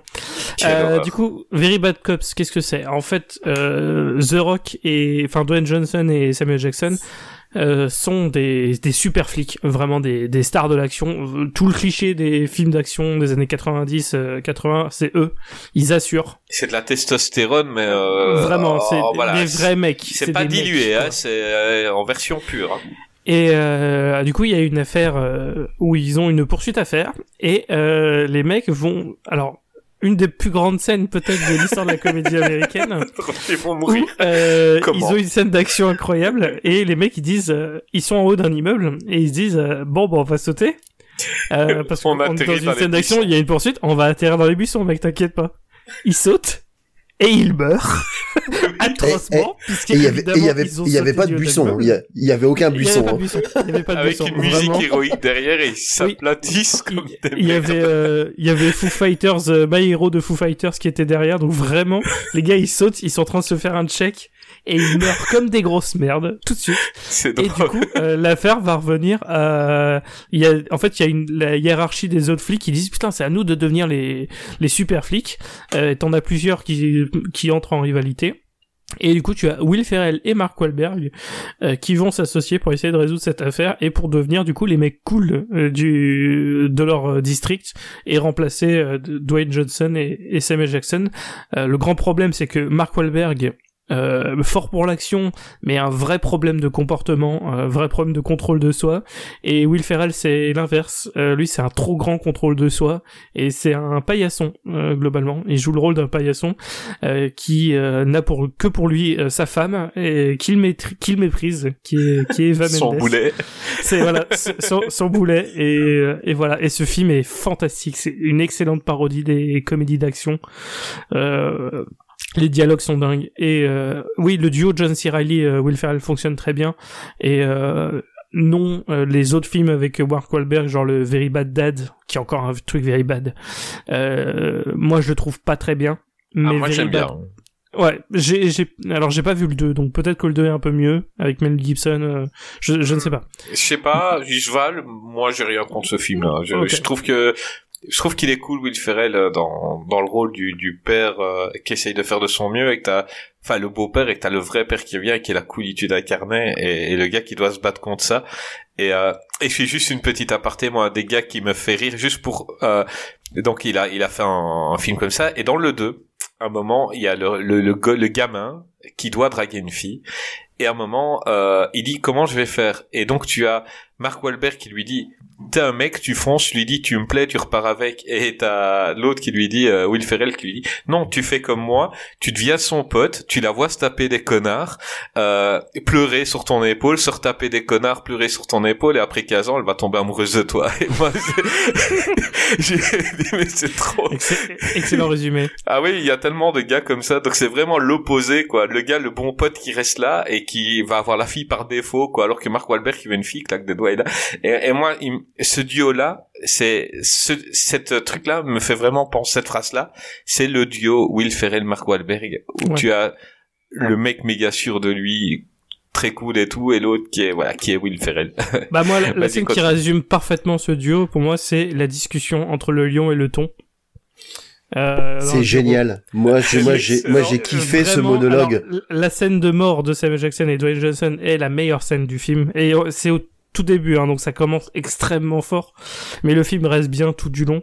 Et il y a plusieurs scènes qui sont fantastiques, on en parlera après quand on parle des bonnes scènes. Mais vraiment, cette discussion où euh, Mark Wahlberg dit euh, si on était dans le règne animal, je serais un lion et, je viens- et toi tu serais un thon et je viendrais te bouffer. Et t'as Will Ferrell qui vient répondre mais euh, pourquoi est-ce qu'il y aura un lion qui viendrait au milieu de l'océan pour venir le thon? En plus, euh, je serais 80 kilos et je suis entouré de don- bons de thon.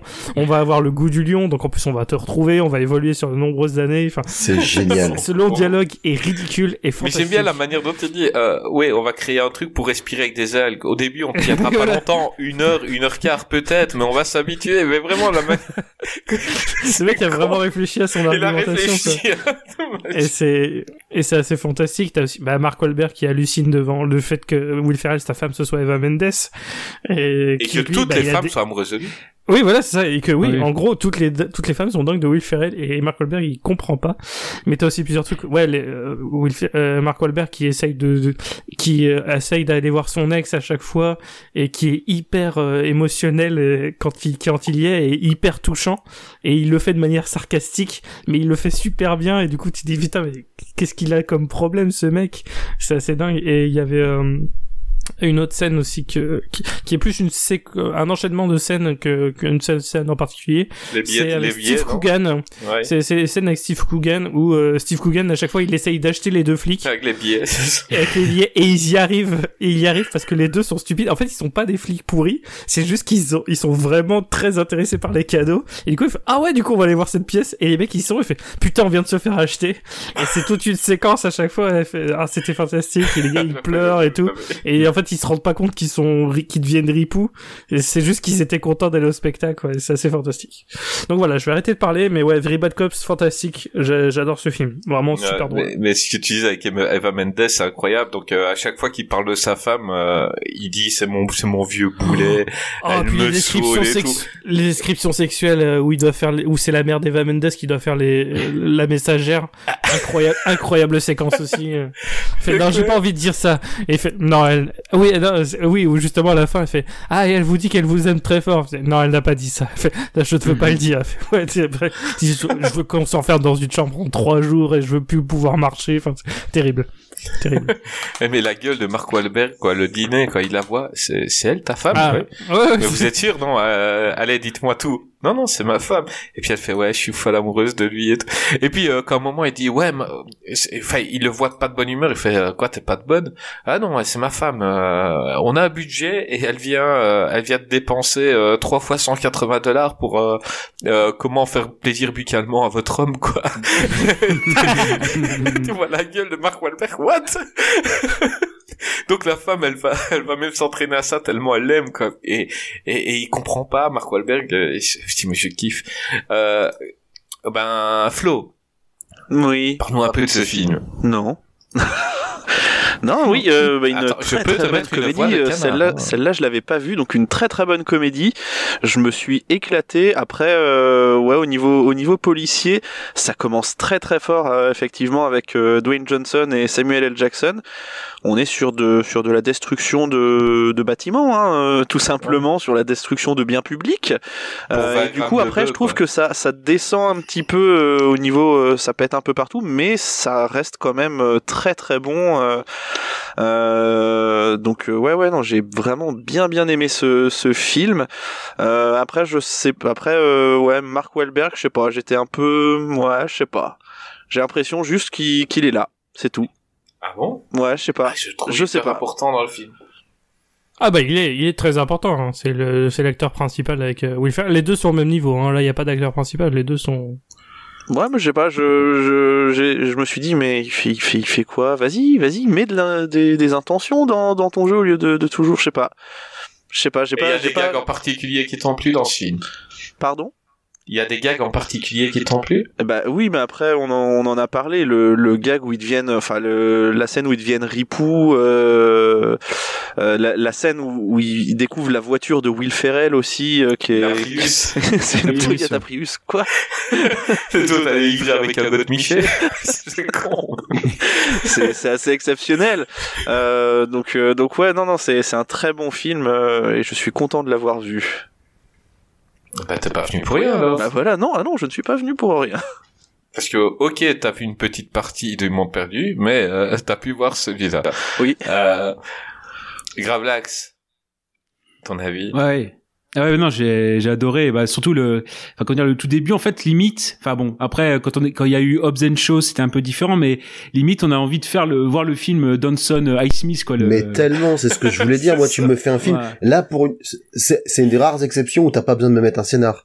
Tu me mets Ouais. juste Dwayne Johnson et Samuel L. Jackson en flic badass. Je te le regarde le film, c'est sûr. Hmm. Vous Ils sont- le droit de fermer vos gueules Ils sont incroyables. Ils sont, et c'est une des meilleures scènes d'action et d'ouverture, même euh, de- du, du genre d'action, quoi. Non mais est bien. Et, Mm. et moi c'est ça, c'est vraiment ce duo-là, c'est vraiment qui saute au premier degré, genre ouais on vise les buissons.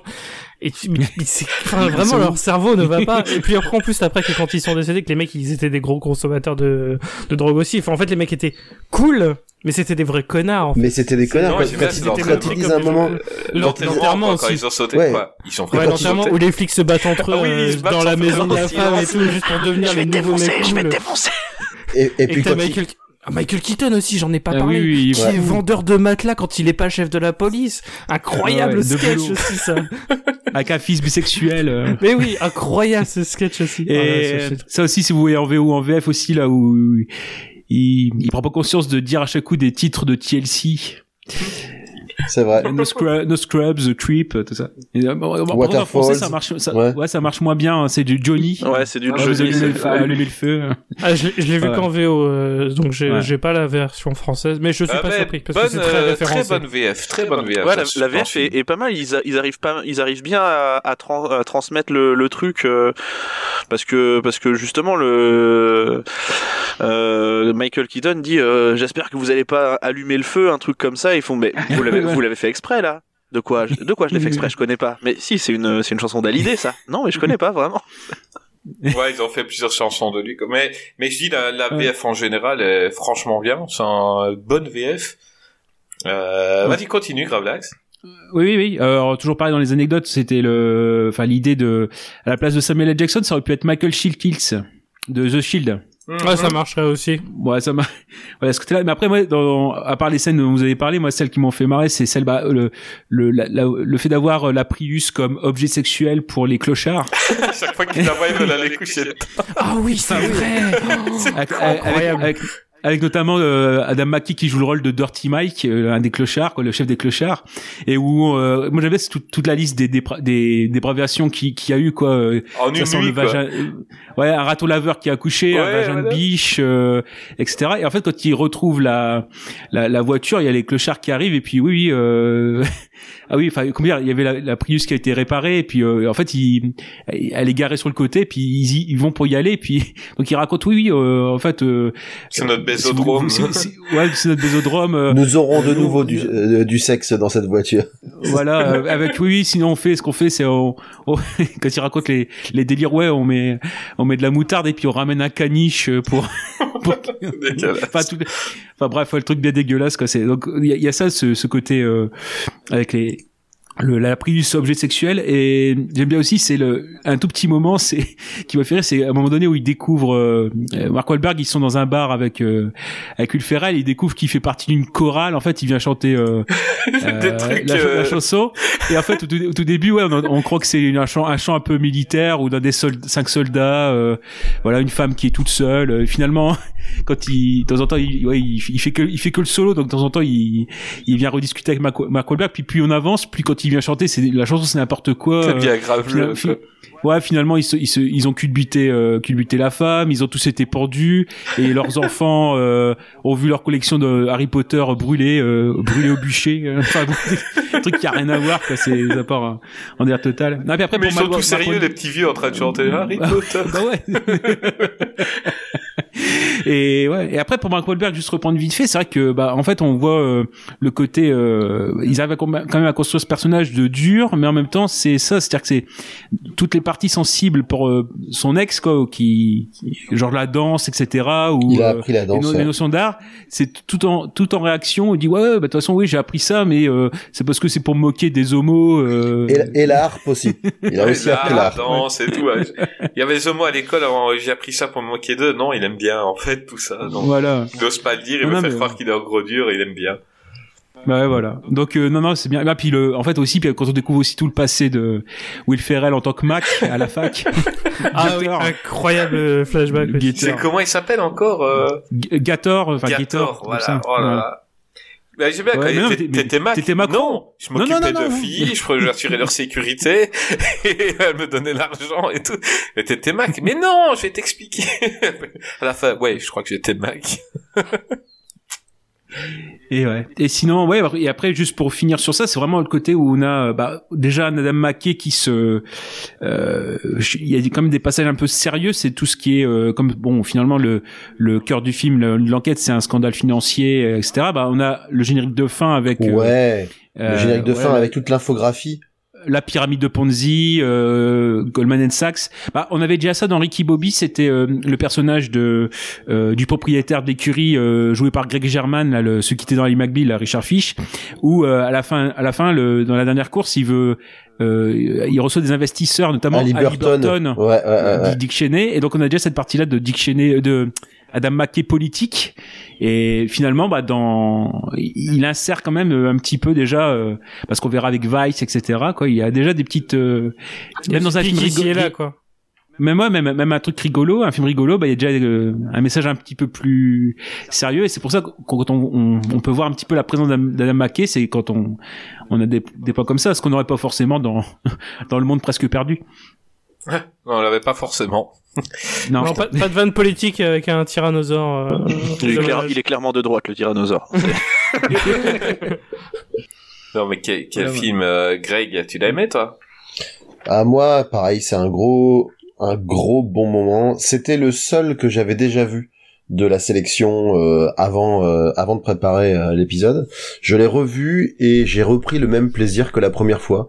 C'est-à-dire que bah vous avez parlé d'un peu de toutes les scènes marquantes, mais du coup c'est quand même un film qui est pas si long que ça. Il y en Donc, a il y a quand encore plein. Il y Mais oui, alors moi, j'avais Quand noté. il arrive, Le film quand est il- très généreux. quand il tire Ouais. au plafond au boulot, t'as jamais tiré au bureau?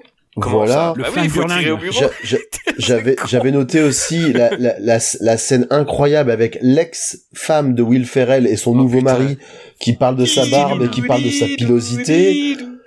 Euh, le monologue sur les explosions au cinéma quand ça leur pète à la tronche quand ils vont euh, devant le cabinet de compta euh, puis euh, qui disent ah mais en fait euh, ah quand ça explose ça fait pas du tout comme au cinéma c'est quoi ce bordel?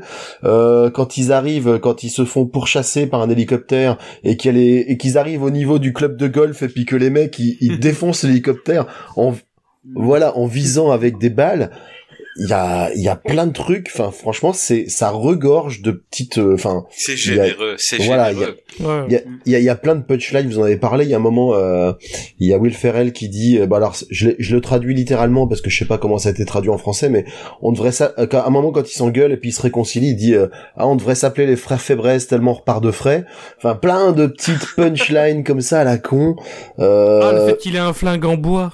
aussi le, le flingue en bois.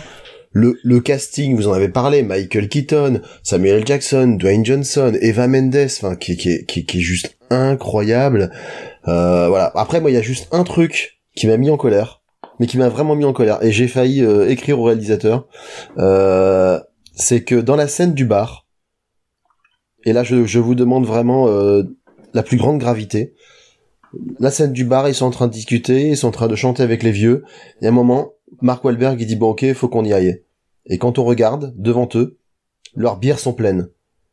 Ah, ça. Et ça, en tant que membre de Radio Beer 4, je peux pas laisser passer ça. je te Moi, je- rejoins totalement et ce film vient de perdre, euh, Voilà. ce film vient de perdre toute mon estime. Euh, Et, et, et en plus, et, et- ils- ils insistent et, et- et ils nous font mal à notre petit cœur parce que dans la scène post-générique, ils sont aux Chinois et ils se font une, une discussion et pareil, ils disent on va s'en aller et ils ont une dizaine de plats non touchés devant eux. Et là, moi je peux, moi je peux pas laisser passer ça. Et non, voilà, je te je- comprends, je te comprends. Euh, boycott, euh, hashtag boycott euh, Top Cops, là. euh. ouais, voilà. Ah non, bah là, là, il, voilà, il passe derrière le monde presque perdu, ce Ah. film. Une étoile. Moi, je vais aller mettre un commentaire. Non, Ouais. mais bon, bah, pa- pa- passer ces passer ces moments vraiment pénibles. euh, pour moi, c'est un film génial. C'est un un film qui, là, vous parliez de la parodie et du fait de détourner les codes. C'est euh, un scanner en fait. C'est un scanner de tous les films d'action qui existent. Une synthèse et tu sors tous les clichés et puis tu les tu démontres à quel point ils sont tous cons. Enfin, c'est c'est vraiment jubilatoire. Moi, j'ai vraiment adoré ce film-là, tout simplement. Bah, tant mieux. Je crois que Greg va encore dire quelque chose. Euh, bah, j'allais attaquer les commentaires si jamais euh, cela, cela vous va. Ça nous va, ça nous va. Est-ce qu'il y a, on va voir s'il y a des zéro étoiles là-dessus, euh, je râle. Alors, je suis, je suis allé sur euh, Sens Critique et euh, non, celle que j'ai trouvée, elle est à 2, la note est de 2 sur 10. Euh, alors, je, je donne pas l'avis complet parce que c'est, un peu long et euh, je vais juste mettre la première phrase qui, je trouve, euh, résume très bien le truc. Un très beau film où un couple de flics lourdeaux qui crève est remplacé par un autre couple de flics lourdeaux. Les quelques apparitions d'Eva Mendes m'auront au moins permis de flirter avec la demi-molle et de mettre deux étoiles. Oh putain, Ah ouais. mais quel gros dégueulasse. Voilà. Après, après, après, je le comprends parce qu'Eva Mendes dans ce film est absolument incroyable. Oui, mais la demi-molle, tu le gardes femme. tu le gardes dans ta Oui. tête, quoi. Tu l'écris pas sur internet. Oui, ou, ou dans ton pantalon, mais effectivement, euh, pas, pas, pas sur net comme ça. Et euh, du coup, une autre note qui est de 8, euh, cette fois-ci sur 10, donc là c'est très bien. 8 avec un petit cœur, donc euh, quand même un 8 plus, on va dire. Euh, du coup, euh, c'est de, Stra... de Stavrokines, et qui nous dit pourquoi c'est bien? Parce qu'on y disserte sur l'issue d'un combat entre un thon et un lion parce que Eva Mendes se fait traiter de laidron et parce qu'il y a une scène d'action dans une Prius sur du Rick Astley. Ah oui. Ah bah Et voilà. je trouve que ça Ah, résume si bien le résumé. film. Pourquoi, pourquoi ça. on fait un podcast où Voilà, on parle pendant une demi-heure de film alors que le gars vient de dire tout ce qu'il y avait à dire sur ce film Hmm. en deux phrases. Il y a des génies, nous. On, on a, on a eu un zéro étoile aujourd'hui sur Apple. euh, en gros, il paraît qu'on n'y connaît rien. Ah. Et il était drôle le commentaire, c'est, euh, il disait c'est lourd, c'est des mecs qui n'y connaissent pas grand chose et qui parlent pendant une plombe de film. Et- Alors moi je lui ai, je lui ai répondu hein, gentiment, je lui ai dit euh, je sais qu'on n'y connaît rien, on a essayé de te recruter pour élever le niveau, mais tu étais trop occupé à mettre des commentaires négatifs gratuits sur Apple. Donc euh, voilà, je lui ai dit gentiment ça. Oh Mais- là là. J'étais gentil. J'étais gentil dans ma réponse. Oui, oui, oui. Euh, faut, faut Euh, pas, faut pas engager avec les merdes, après tu vas salir. hein. Ben oui, je sais, mais bon, euh, voilà, je trouve des mecs qui n'y connaissent rien, alors que, alors qu'on a Gravelax, on a Grey. hein. C'est terrible. Bon, il y a Greg, hein, quand même. hein. Euh, Quand ils tapent pas ses gosses, euh, ils disent pas des trucs trop cons. Hein, c'est ouais, c'est C'est clair. ça. C'est clair. Euh, c'est, franchement, il faut dissocier l'homme de l'artiste. Et voilà. moi, l'artiste. Exactement. D'ailleurs, on en parlera dans le prochain Qu'est-ce qui devient sur Roman Polanski. Ah, je suis pas là, celui-là, c'est dommage. Vraiment. Ouais. Voilà. D'ailleurs, si euh, si un jour ben ça sort les atrocités, euh, je veux vraiment me dissocier. On n'est pas trop d'accord à ce qu'il fait. Avec, euh, mais voilà. On, on- mais on respecte ses avis. C'est pour ça qu'il est là. Euh, les gars, on arrive tout doucement au dernier film de cette liste, qui est Eurovision Song Contest, The Story of the Fire Saga, ou plutôt bah, le concours Eurovision. euh, point. Donc Eurovision, donc un film réalisé par euh, David euh, Topkin, euh, avec Will Ferrell, bah évidemment, on fait son émission, euh, Rachel McAdams, dont je suis amoureux, Dan Stevens et Michael euh, Persbrunt. Euh, et il y a aussi Pierce Brosnan, évidemment. Euh, quel rôle de Pierce Brosnan? Euh, Ben Là, donc tous les films un peu, j'avais un peu vos avis, je savais un peu qui aimait quoi. Celui-là, j'ai aucune idée, donc ça va être totalement une surprise. Est-ce que vous avez aimé ou pas? Je ne sais pas. On va demander à ben Greg de faire le résumé de Eurovision. Ok. Alors euh, ouais, c'est un film assez improbable hein, parce que ça raconte un, ça raconte l'histoire d'un groupe islandais euh, qui donc constitué de Will Ferrell et de Rachel McAdams qui au passage sont amoureux l'un de l'autre mais euh, ils se le Enfin, disent pas vraiment. Oui, Ouais, sur- surtout sur- c'est ce que j'allais dire. Surtout elle de lui, mais parce que lui, il est tellement obnubilé par euh, par sa carrière. euh, voilà, il se voit un destin de musicien que il préfère euh, se concentrer sur son groupe. Et donc, ils veulent participer à l'Eurovision. Euh, ça, en- le comité de sélection est un peu embêté parce qu'ils se disent euh, cette année, on a vraiment une bonne candidate. Ce sera embêtant qu'on gagne parce qu'on va devoir organiser euh, les. C'est Demi Lovato, hein, Voilà. la candidate. Ouais. Et, euh, et on- si jamais elle gagne, on devrait organiser euh, l'édition suivante, traditionnellement, et ça coûte trop cher, ça pourrait mettre le pays euh, en faillite financière. Donc euh, c'est embêtant, mais bon, ils sont obligés de plus ou moins respecter la règle. Euh, ils font passer des castings un petit peu à tout le monde, dont Ferrell et McAdams qui sont catastrophiques, tellement catastrophiques qui euh, ressortent dépités et qui n'assistent pas à la grosse fête qu'il y a sur un bateau au large des côtes islandaises. Et bien leur en prend parce que le, le bateau explose. Et d'ailleurs, ils reçoivent euh, le bras de Demi Lo- Lovato sur la tronche. Et, et voilà, du coup, tous les C'est concurrents... plus Demi Lovato, c'est un dixième de Lovato. Pardon. Voilà, c'est c'est ça. Oh, pas mal, pas mal. et du coup, euh, bah, ils se retrouvent qualifiés d'office, on va dire. Et c'est là où ils vont arriver euh, et qui vont découvrir le décorum, on va dire, de, de l'Eurovision, des candidats sympas, d'autres moins sympas, des gens qui veulent euh, qu'ils aillent loin, d'autres qui veulent leur mettre des bâtons dans les roues. Et puis il y a aussi euh, les histoires amoureuses, parce que c'est aussi une plus ou moins une comédie romantique, on va dire, avec euh, avec toujours la touche Ferrell, bien entendu. Donc euh, voilà.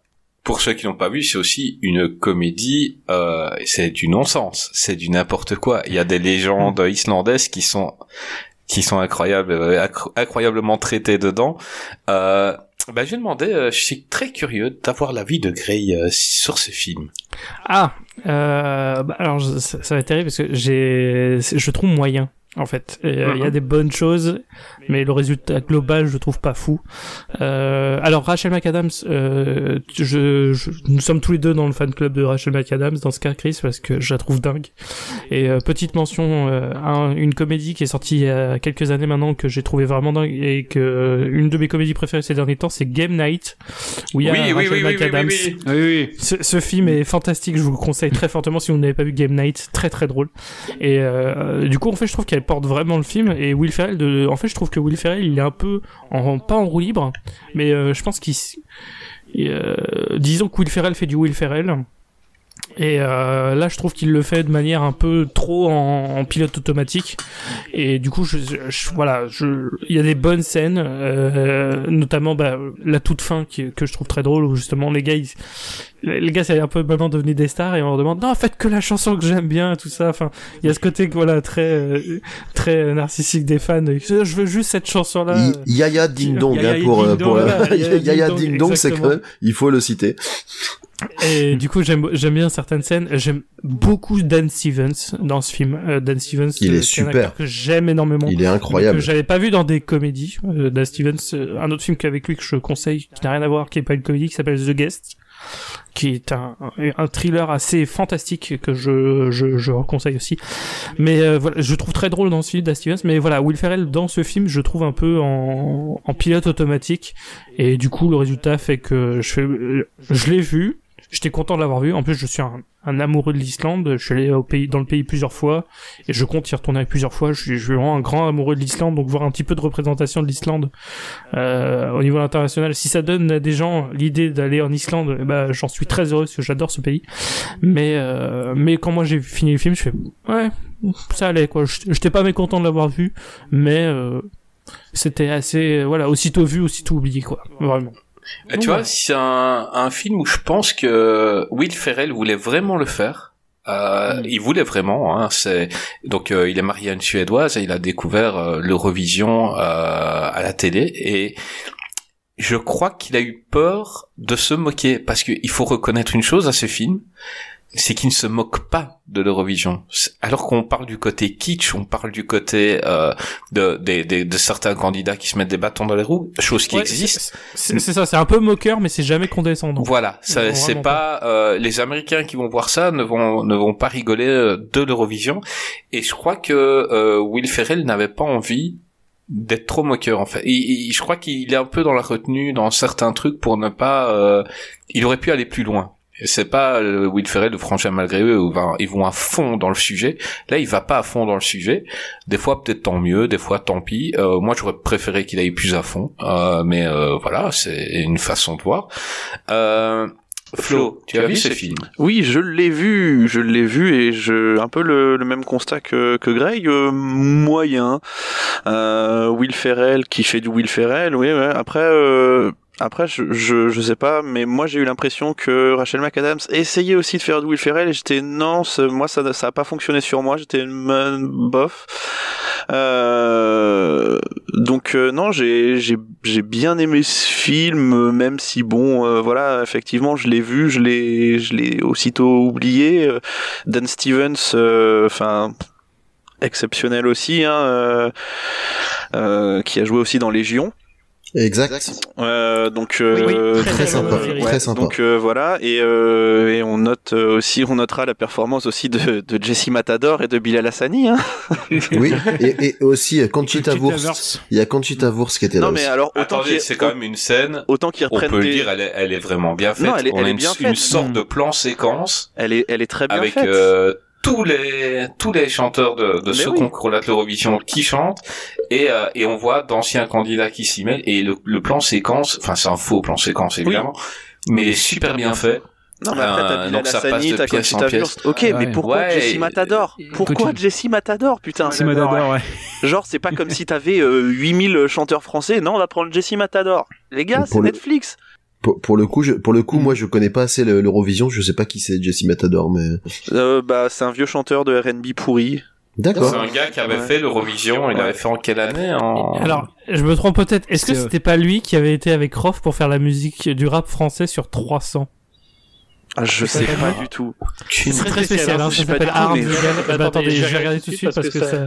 Mais ouais, enfin, tu te dis, mais t'as d'autres, euh, t'as d'autres personnes. Je sais pas, c'est un, un film un petit, un peu rigolo, machin. Essaye de faire venir. euh, Bon, bah après, j'ai- peut-être dit une connerie, mais de faire venir. Marie, Marie Myriam, quoi. Ouais, enfin, tu fais, tu fais venir d'autres personnes. mais Tu fais pas venir Jessie Matador, quoi. Merde. Jesse Matador et El Matador, c'est la même personne. J'en sais rien du tout. Je t'avoue que je ne suis pas la carrière de, de en cette tout cas, il y a. El Matador dans ce truc-là. Voilà. Je sais pas si c'est lui. Désolé hein, pour les fans de Jesse Matador, les trois qui nous écoutent.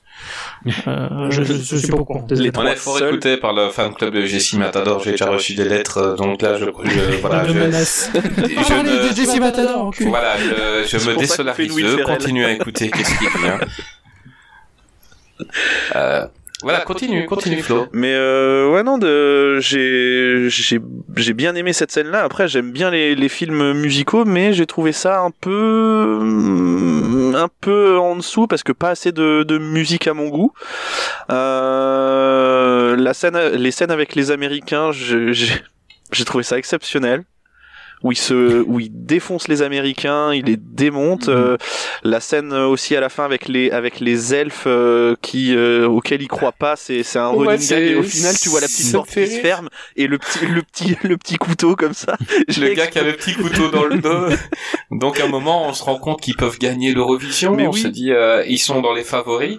Et, euh, et tout le monde est surpris. Et le premier ministre irlandais veut assassiner euh, Will Ferrell. Et il y a des petites maisons d'elfes où euh, Rachel McAdams avait déposé un peu des, Mhm. des offrandes et Will Ferrell se fout de sa gueule. Elle dit non, mais les elfes existent euh, et tout. Et lui, il, se- il se moquait d'elle. Et puis, à un moment, on voit le ministre qui était en train d'étrangler Will Ferrell qui s'écroule. Et il a un tout petit couteau planté dans le dos. Et Will Ferrell regarde vers la maisonnette et tu vois une porte qui se claque. Là, mais c'est con, mais c'est con, mais c'est drôle. Enfin, Mais moi, oui, ça, c'est- ça n'a rien à foutre là en fait. Et puis, euh, mais c'est drôle. Moi, moi c'est un gag qui m'a. euh, Là, voilà, là, été content d'avoir vu ce gag-là. Le film, ok, c'est un film moyen dans la carrière de Will Ferrell, mais ce gag-là m'a fait rire, quoi. Tu peux continuer, tu peux continuer. Ah ben non, j'avais fini, hein. c'est bon. T'avais fini Oui, oui. Mais tu, tu es court aujourd'hui. Bon, tu parles beaucoup plus dans le culturisme, ça. Euh, oui, c'est vrai. Mais on est, est mais, passionné dans le mais non, mais non, mais on n'est pas, enfin, on est, on est quatre et euh, voilà, j'essaye de, j'essaye de, de parler, euh, de parler un peu plus, mais non là, je. On est chez nous. On est chez nous. Et il Ah, joue, à il, il il joue, a- il est impressionné par notre charisme. il hein. joue à l'extérieur, c'est normal. je veux dire, c'est- Ouais, c'est Alors ça, quoi. impré- impressionné, oui, par le charisme, je suis pas sûr, mais euh, Non, mais déjà, il, y a, il voit Gravelax en vrai. Donc, euh, et toutes les femmes qu'il a rencontrées dans sa vie sont déjà passées par Gra- Gravelax. Il voulait voir euh, la bête.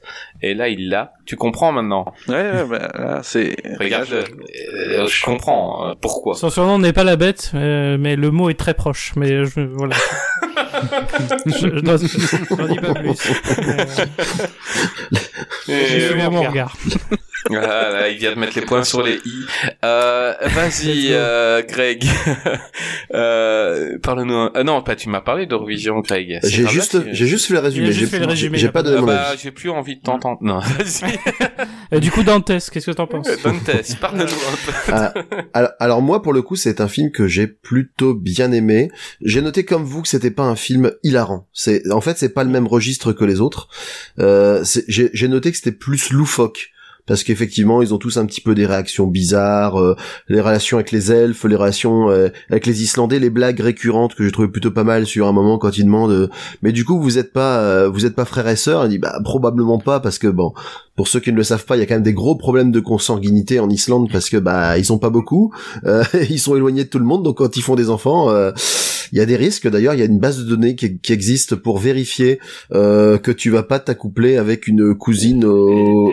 J'allais le dire, ils ont leur propre réseau social de rencontres Voilà. en Islande spécifique pour que tu ne puisses pas rencontrer un algorithme quelqu'un qui a au moins 3 degrés euh, de ta famille. Exactement. Et si tu veux te faire un peu d'argent, il paraît aussi que depuis ces dernières années, euh, ils offrent aux personnes euh, qui viennent nord d'Islande et qui voudraient apporter leurs semences euh, pour euh, augmenter le pool génétique des Islandais. euh, ça peut se faire. Pourquoi Greg y a été Ah je- souvent. je, je- Voilà. je réitère le fait que j'y vais souvent.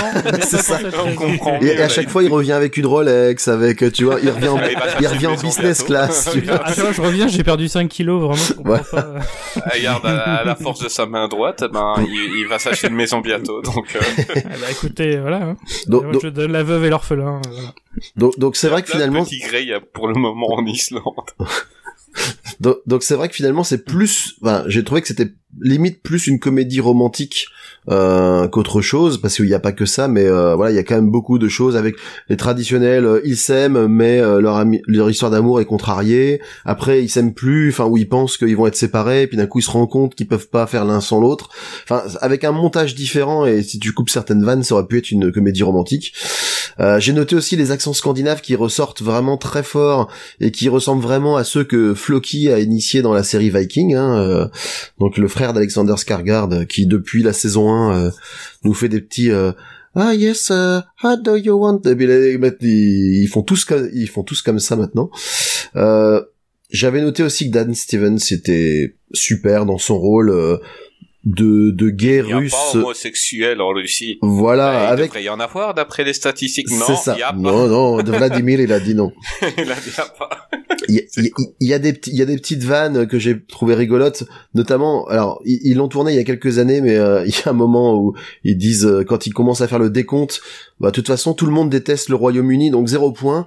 Et, et j'ai trouvé ça assez rigolo parce que pour la première fois depuis euh, bah, que je vis plus chez mes parents, c'est-à-dire une vingtaine d'années, j'ai regardé l'Eurovision cette année et comme c'était la première année où ils sortaient du Brexit, euh, le Royaume-Uni a effectivement fait zéro point et c'était franchement scandaleux. Euh, tu sentais qu'il y avait une espèce de punition derrière en fait. Hein. Clairement, les mecs ils sont dit, voilà, je vous donnerai pas le moindre point. Eurovision, bah tu sors de l'euro, tu dégages. Et euh, mais ceci dit, euh, un peu comme vous, je trouve que c'est, il n'y a pas vraiment de moquerie de l'Eurovision. C'est assez fidèle à l'esprit, c'est-à-dire des costumes un peu euh, n'importe C'est un quoi. hommage, c'est un hommage Ouais, c'est ça. euh, rigolo, mais c'est un hommage. Il y a pas de, on, on voit qu'il aime l'Eurovision. J'allais dire voilà, c'était plus, c'est plus dans la tendresse que la que la moquerie. Il y a, il y a Bah. C'est bien ça. Il aurait dû, s'il n'y avait pas eu le Covid et il y a eu une édition de l'Eurovision qui a été annulée, il aurait dû Ouais. être diffusé là-bas en direct pour les gens. Donc ça veut dire Mhm. que les gens de de l'Eurovision ne, ne l'ont pas mal pris du tout. Euh, Ouais. il aurait dû être euh, diffusé sur grand écran.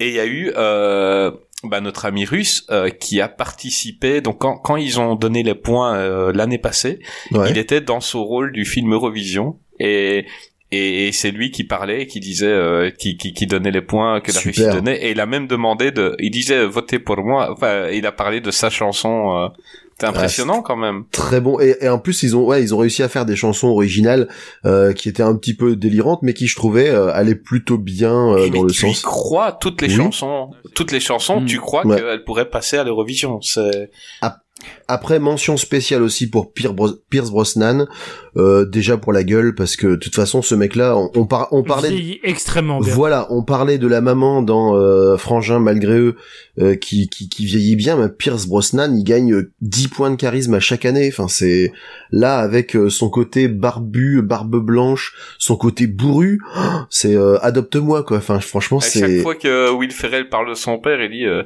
et mon père qui est qui est quand même trop beau, je comprends pas. À chaque fois, il parle de la beauté de son père quoi. Euh, À chaque fois qu'il parle avec quelqu'un, il, il le dit mais pourquoi mais mon père?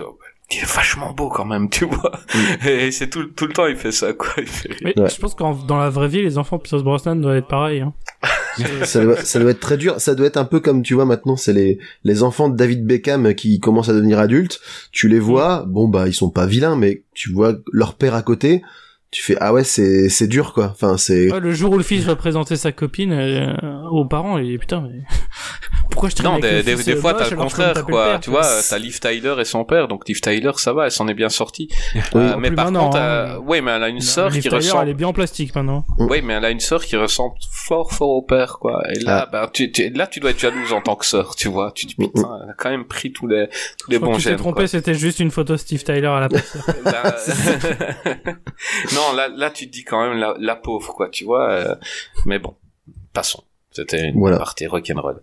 Ouais, ouais. Je me suis interrogé aussi sur, sur cette notion de la note Speorg, euh, qui m'a un peu peu pensé à, à dans, dans Fatal, la, la fameuse note brune, mais sauf que là c'était un peu euh, l'inverse. c'était la note euh, soi-disant parfaite. Je sais pas d'où ça vient ce truc-là. Est-ce qu'ils l'ont euh, inventé pour l'occasion ou pas euh, C'est tout? Ah, on est à la Bah, radio, tu dois, plus, tu, tu, hein. tu- oui, oui, mais il doit prévenir quand il s'arrête que ce soit par une ponctuation, par, euh, voilà. Oui, mais moi, euh, écoute, Greg Exé s'était interrompu. voilà, écoute-moi. Euh... Et il fera le montage, il coupera les, les, les 4 secondes de gêne qu'il y a eu. Non, moi j'ai fait, ouais, j'ai fait mon temps. Écoute, je suis syndiqué. Euh, y a pas moyen. Voilà, c'est. euh, Après, je vais, je vais Euh, pointer, je me casse. C'est comme T'as ça. pas lu totalement le contrat.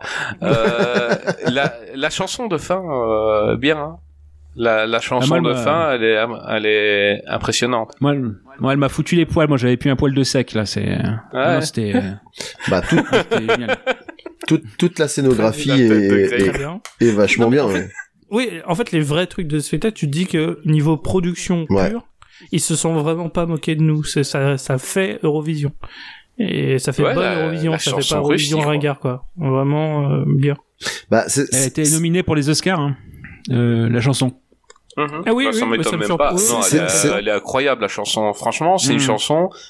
Euh, bah ça pourrait être potentiellement un tube. Je sais pas pourquoi ça ça l'a pas été, mais potentiellement c'est un tube quoi. Ça a été, je crois que sur YouTube, euh, Netflix l'avait sorti Ouais, sur ça- leur chaîne Hmm. YouTube de Netflix officielle et ça a fait pas mal de vues. Hein. Mais ça Ouais, m'avait, bah, dans le top m'étonne pas. 50 à la radio, mais ça a fait des vues, quoi. ça m'avait fait un peu peur justement euh, quand, en commençant le film de me dire, euh, voilà, si on revient à l'Eurovision mais façon euh, Eurovision à la papa, c'est-à-dire les émissions que je regardais avec mes parents, c'est-à-dire moi j'en avais un souvenir complètement interminable, surtout au moment des votes où les gars, ça ils- n'a pas changé. hein. voilà.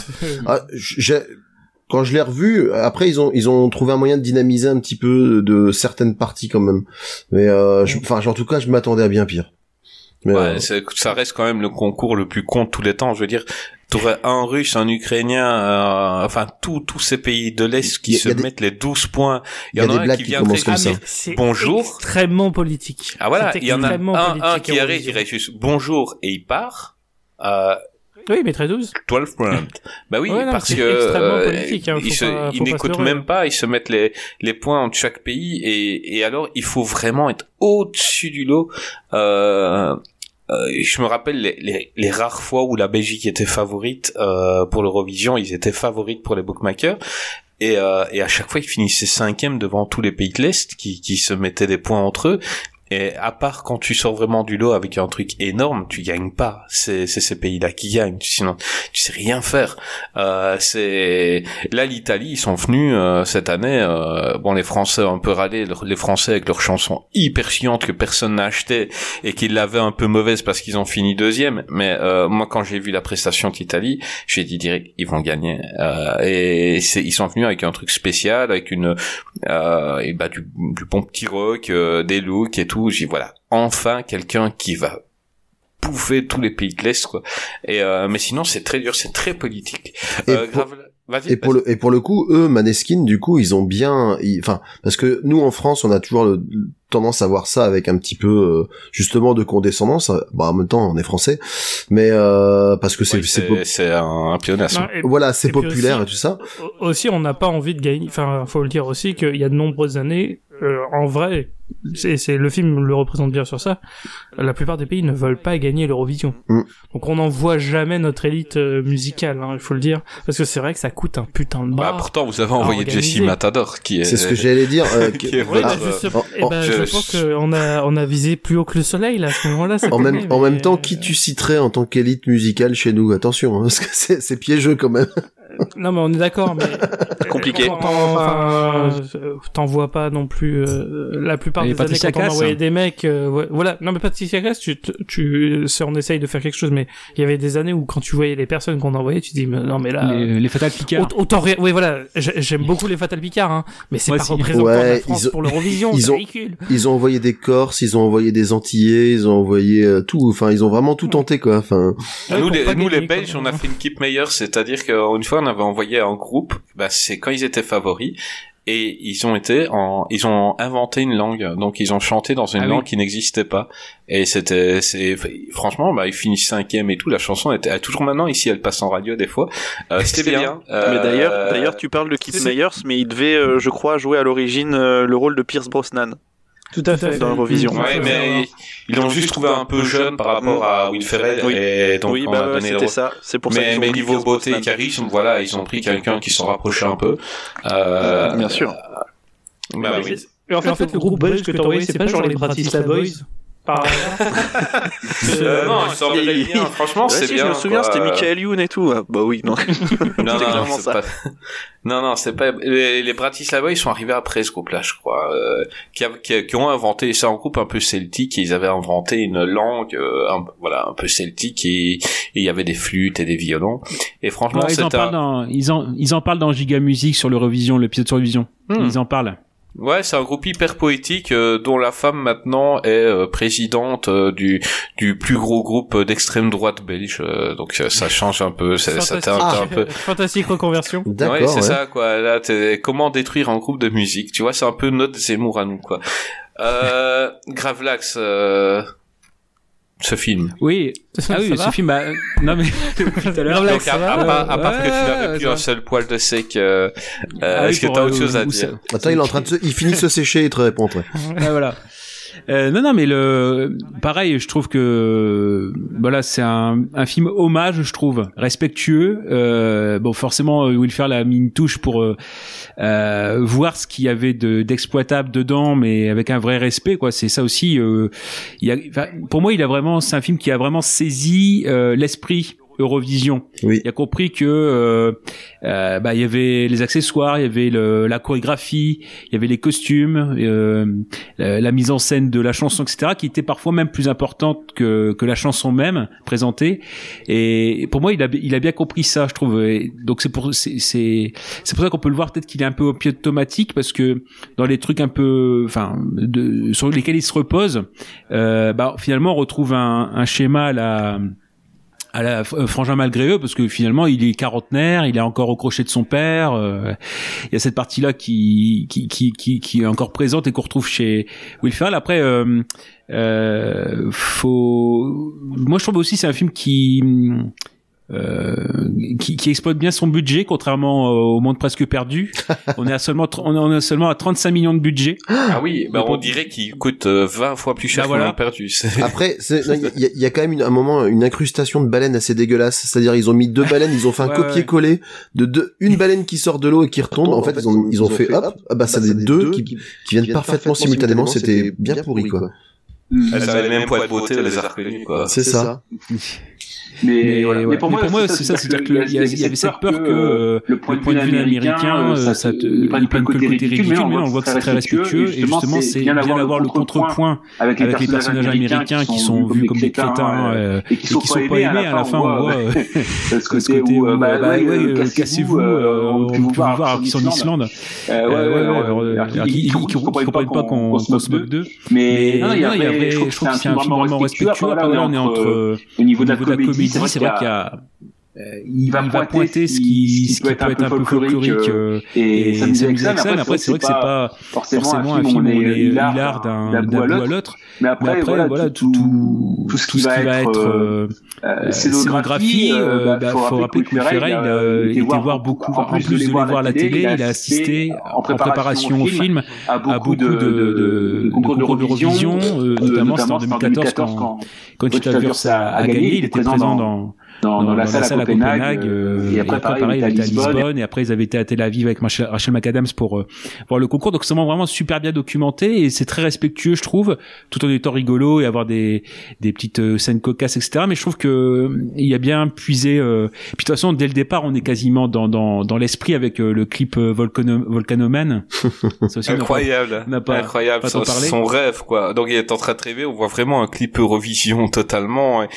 Et voilà. Et après, ils sont en train de, de jouer dans, dans, dans le grenier, quoi. Mm. Et comment lui, il se voit? Parce qu'on n'en parle pas de cette nuit. Cette nuit là-dedans, il est un peu à la tort, mm. tu vois.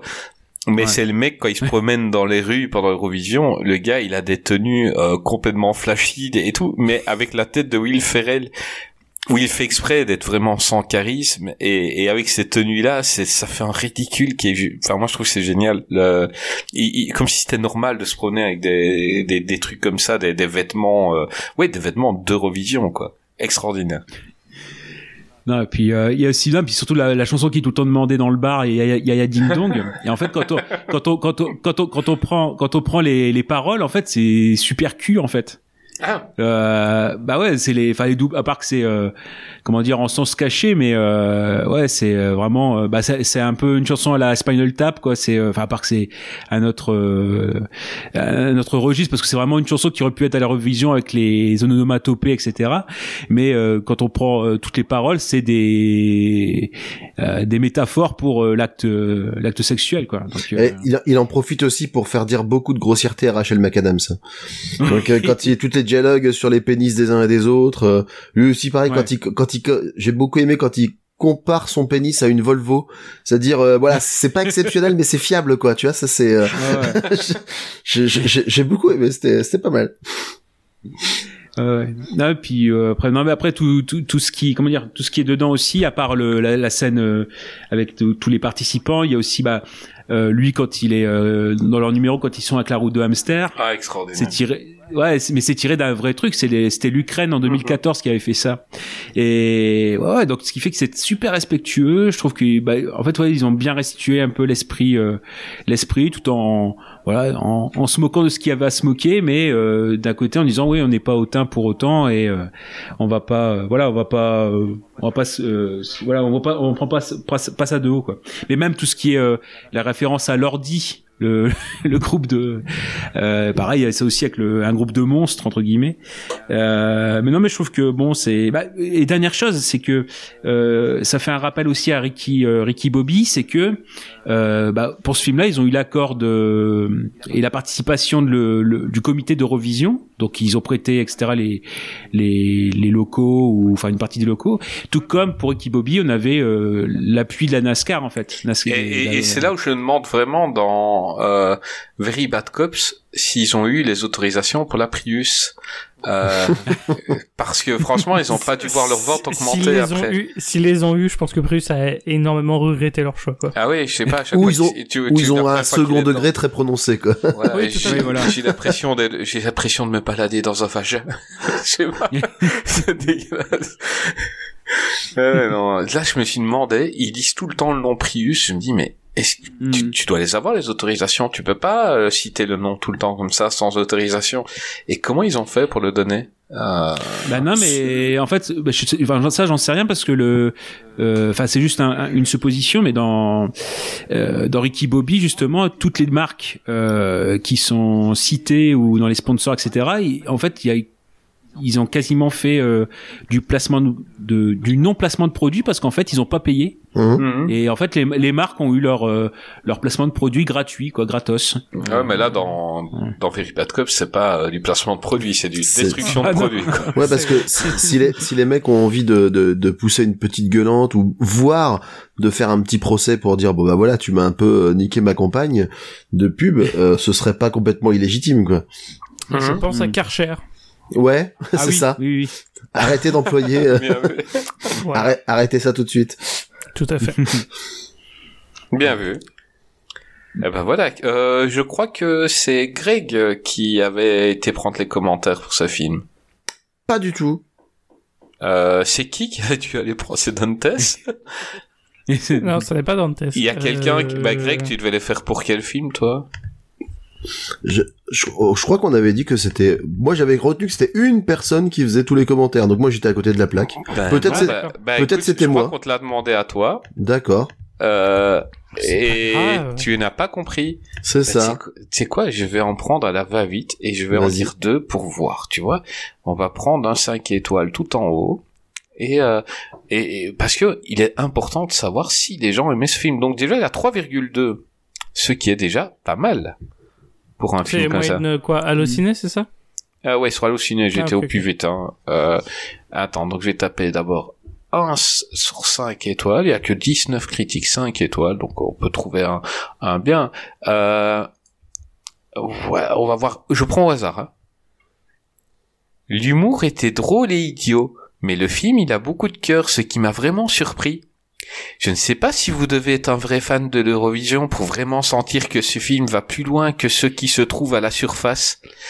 Ce film m'a donné le sentiment de savoir que les fans de l'Eurovision du monde entier vérifieraient probablement ce film en remplacement de l'émission cette année. Je, c'est, écrit comme ça, hein. J'ai pas sauté une ligne. Ah ouais?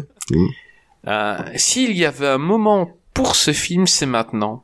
Quel grand, quel grand film drôle et fou sur le concours Eurovision de la chanson. Will Ferrell a vraiment réussi. Cela faisait longtemps que j'ai, que j'ai autant ri. Et c'est 5 étoiles de ma part.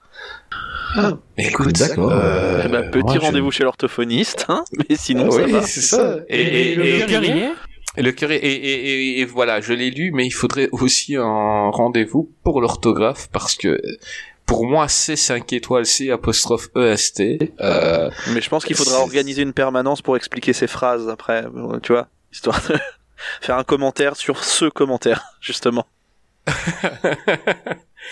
euh, bon, on va voir. euh, j'ai- J'essaie de chercher un truc qui fait genre 5 ou 6 lignes, hein, tu vois. Euh, Will Ferrell a un point commun avec Adam Sadler et Sacha Baron Cohen.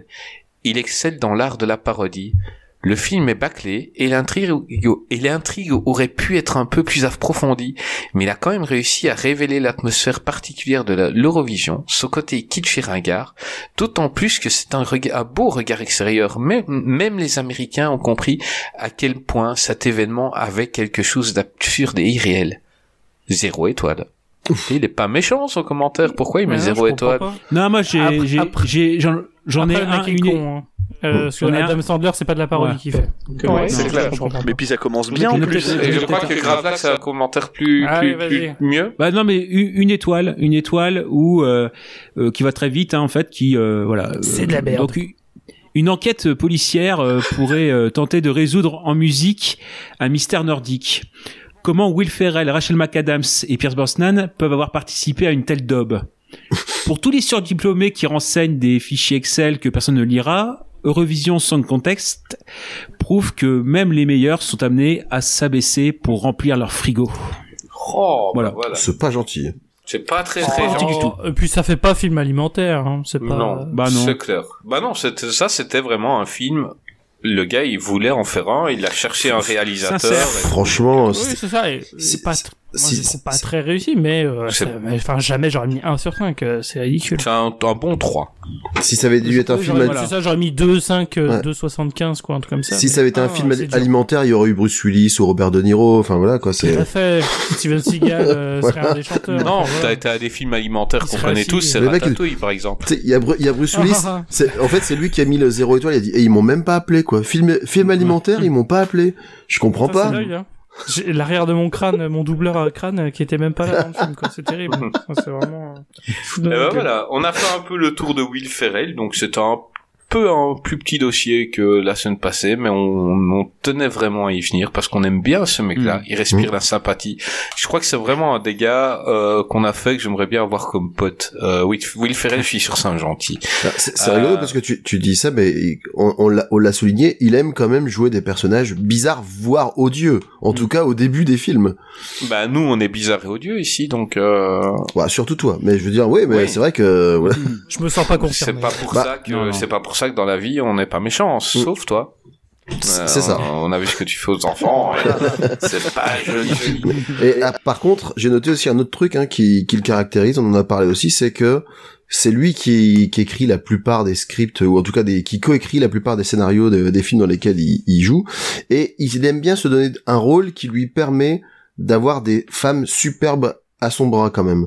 Ah, c'est dur hein, de, de tourner avec Eva Mendes. Franchement, voilà, Eva Mendes, Rachel Mhm. McAdams, euh, dans dans le Amy Adams pour ou- euh, Ricky eh, Bobby. eh, voilà, de Ricky et Bobby, ouais, il y a deux actrices, euh, voilà quoi. À chaque La fois, c'est Ouais, mais je trouve que ça sert toujours le truc. Euh, Eva Mendes, la, le, le, le truc, le truc- C'était littéralement la blague. Ouais, c'était c'est la blague. Tu imagines Mendes, comment Tu imagines le boulet, euh, tu imagines tout ça, et puis quand tu la vois, c'est totalement le contraire. Elle est, elle est parfaite. Euh, elle, elle, elle- et je parle pas que physiquement. Elle est folle de lui. Euh, elle s'occupe de lui. Euh, et puis en même temps, elle est magnifique. Et euh, et voilà, je trouve que c'est c'est le gag. Euh, là, Rachel McAdams, elle est pas au... physiquement, ils n'ont ils ont pas fait la Rachel McAdams qu'on connaît. Elle a déjà été plus- bien plus belle que dans Eurovision. Là, elle est fort naturelle. Ah moi je Et, trouve euh, qu'elle est super jolie comme ça. Enfin, elle est... C'est une très belle Oui, femme. c'est une belle Oh femme là là. naturelle, mais je veux dire, ils n'en ont pas fait une bombe sexuelle. Non, ils mais- ont fait une islandaise. Et franchement, c'est super bien ressorti. T'imagines, t'imagines le, le plus frais beau. hein. vraiment ouais le, le tournage compliqué de Will Ferrell. Alors écoute, on va te filer quelques millions. Euh, et bah, je suis désolé, hein, mais tu vas devoir embrasser Rachel McAdams. Ah putain, vraiment la, la, Bah. la vie compliquée quoi. C'est Il y a ça dans les rois du, rois du patin. Il a- il a une scène où euh, c'est Jenna Fisher de The Office, Pam, ouais. qui doit le séduire et elle est en guépière, euh, etc. Donc, euh, Une ah grande ouais. scène. Donc là aussi, là aussi, ouais. Donc il a dû se faire euh, sacrément plaisir. Bah écoute, euh, je crois qu'on ferait pareil à sa place. Euh, Ce bon Jim euh, a bien de la chance. Voilà. Ben voilà, vu qu'on a fait le tour de, de Monsieur Ferrel, ben on va demander à Flo de, de faire un peu sa sa promo pour son émission. Qui es-tu Eh bien, Qui es-tu? Bonsoir, euh, que nous je suis proposes-tu Flo. Ça fait trois jours que j'ai arrêté de boire. euh, non, euh, vous pouvez euh, retrouver. euh, je suis le patron du podcast Culture Ims, même si je me fais un peu dégager en ce moment. euh, euh, mais c'est pas grave, je vais, je vais prendre ma revanche. hein, je, je reviendrai plus fort, euh, euh, plus vite, plus loin, plus haut, comme dirait Olivier Mine. hein, euh, mais c'est c'est euh, c'est disponible Culture Ims tous les vendredis euh, sur toutes les applis de podcast. On parle de quoi? On parle de films, on parle de séries, on parle de musique, on parle on parle un peu de tout. Et le but vraiment c'est pas c'est pas d'apprendre quelque chose, c'est de passer un bon moment. Et, euh, et je pense qu'on y arrive plutôt pas mal. On y arrive toujours bien, c'est un podcast qu'on adore. Bah, D'ailleurs, on a déjà fait des épisodes avec eux, vous les avez certainement entendus, dont le Keep Myers euh, et euh, Franck Dubosc. Et on s'amuse toujours, je crois que, que c'est... On est deux pods euh, frères, c'est-à-dire Ouais. qu'on a un peu le même humour, on a un peu le même truc, ça. on fiche pas sur le même sujet. Non, mais, Euh, mais, mais quand on s'associe, eh ben, On on, n'a pas le même maillot, on a la même ça. Ben voilà. Mais on, a un peu le même but, c'est-à-dire euh, on, on vient pas pour se la péter, on vient pas pour, euh, pour vous dire euh, c'est ça que vous devez écouter. En fait, on vient s'amuser et, et on vient vous divertir. Et ça, voilà, on a ce but-là tous les deux, et c'est pour ça que. ouais. Hmm? Et bientôt Sophie Ravalan. Et bientôt, Sophie Ravalan. Dossier Sophie Ravalan que j'attends avec impatience. Ouais. Euh, Voilà, Là, on a fait euh, Keep celui-là- Myers, euh, on va faire Sophie Ravalan et, euh, et il y aura des surprises. Il y aura des surprises à l'épisode de Sophie Ravalan, vous allez être surpris. Euh, t'as un épisode qui sort bientôt, Flo, ou t'en as un qui est sorti euh, maintenant? Oui, il y en a, il y en a un qui est sorti euh, vendredi. On est quoi? On est dimanche là? Je suis perdu. Ouais, on sort On tous les est- dimanches. Nous donc, sommes le 23 janvier au moment où nous enregistrons. D'accord. Et ben le 23 janvier, au moment où on enregistre, on a l'épisode sur Don't Look Up, euh, le film Netflix d'Adam McKay. On y revient, hein, qui euh, qui est sorti. Et euh, la semaine prochaine, euh, donc euh, c'est-à-dire le dimanche, euh, ça sort euh, dimanche prochain, c'est ça? Voilà. Donc euh, et vendredi, euh, là, euh, enfin il y a deux jours, euh, est sorti l'épisode sur Hawkeye, la série Marvel. Oh, bah, on va écouter ça. On va écouter ça, on va écouter ça. Allez écouter Culturisme. Euh, euh, on adore, on adore, on adore. Euh, eh ben, nous, on se retrouve la semaine prochaine. Donc, suite au succès de l'épisode où on a regardé Independence Day ensemble, euh, eh ben, on va faire un petit épisode euh, où on regarde euh, ben, un film. Ben, on va pas encore vous dire quoi. Vous aurez la surprise. hein. Mais euh, Spoiler, c'est pas un bon film. c'est Ah, c'est ben, le dans avec Vincent Lagaffe. Disons que c'est dans la lignée, dans la lignée Je- j'ai- Day. Le, le Baltringue est sur ma liste des futurs projets euh, sur mon On, Ce sera on pas en le a fait un Baltringue, épisode. hein. Mon dieu. Ce sera, ce sera un gros film américain Gros où il y a plein de choses qui pètent. Et c'est un peu dans la lignée d'Independence Day. Et, euh, et voilà. Et vous l'avez vu, ce film. Et vous l'avez vu. Et, euh, on va le regarder ensemble et mettre nos petits commentaires en arrière-plan. Et on va s'amuser à regarder. Et voilà. Et Gray il n'aura pas l'excuse du Covid euh, cette fois-ci, il sera là. Non, je, je serai là. Cette fois-ci, je serai là. Eh ben voilà. Eh ben Flo, à bientôt dans À bientôt, mais oui. D'ailleurs, vous venez quand vous voulez, hein. vous me dites, Ouais, et puis on s'organise ça, il y a Bah pas non, de souci. c'est pas nous qu'on dit, c'est toi qui dois nous inviter. euh, Oui, je veux oui, dire, ouais, c'est pas. ça. Euh, les gars, je viens dans ton hein. épisode de vendredi. Hein. Vous êtes invité, vous venez quand vous voulez, mais pas dans l'épisode qui est sorti vendredi, parce que du coup, sinon, Sinon, le, le, le continuum espace-temps vient d'être brisé. Bah, tu, tu, tu nous diras les sujets Et on euh, se retrouvera dans un et monde on- presque perdu, on ce mieux. C'est ça, C'est voilà. ça, voilà. Ok, eh ben Gray, euh, Craig et Gravelax et Dantes. Ah non, mais il est toujours pas là. Euh... Toujours pas là. nous, on se revoit la semaine prochaine alors. Mhm. Tout à fait. Plaisir. À bientôt, j'espère que vous avez passé un bon moment et on se retrouve la semaine prochaine pour un nouveau numéro de Qu'est-ce qui devient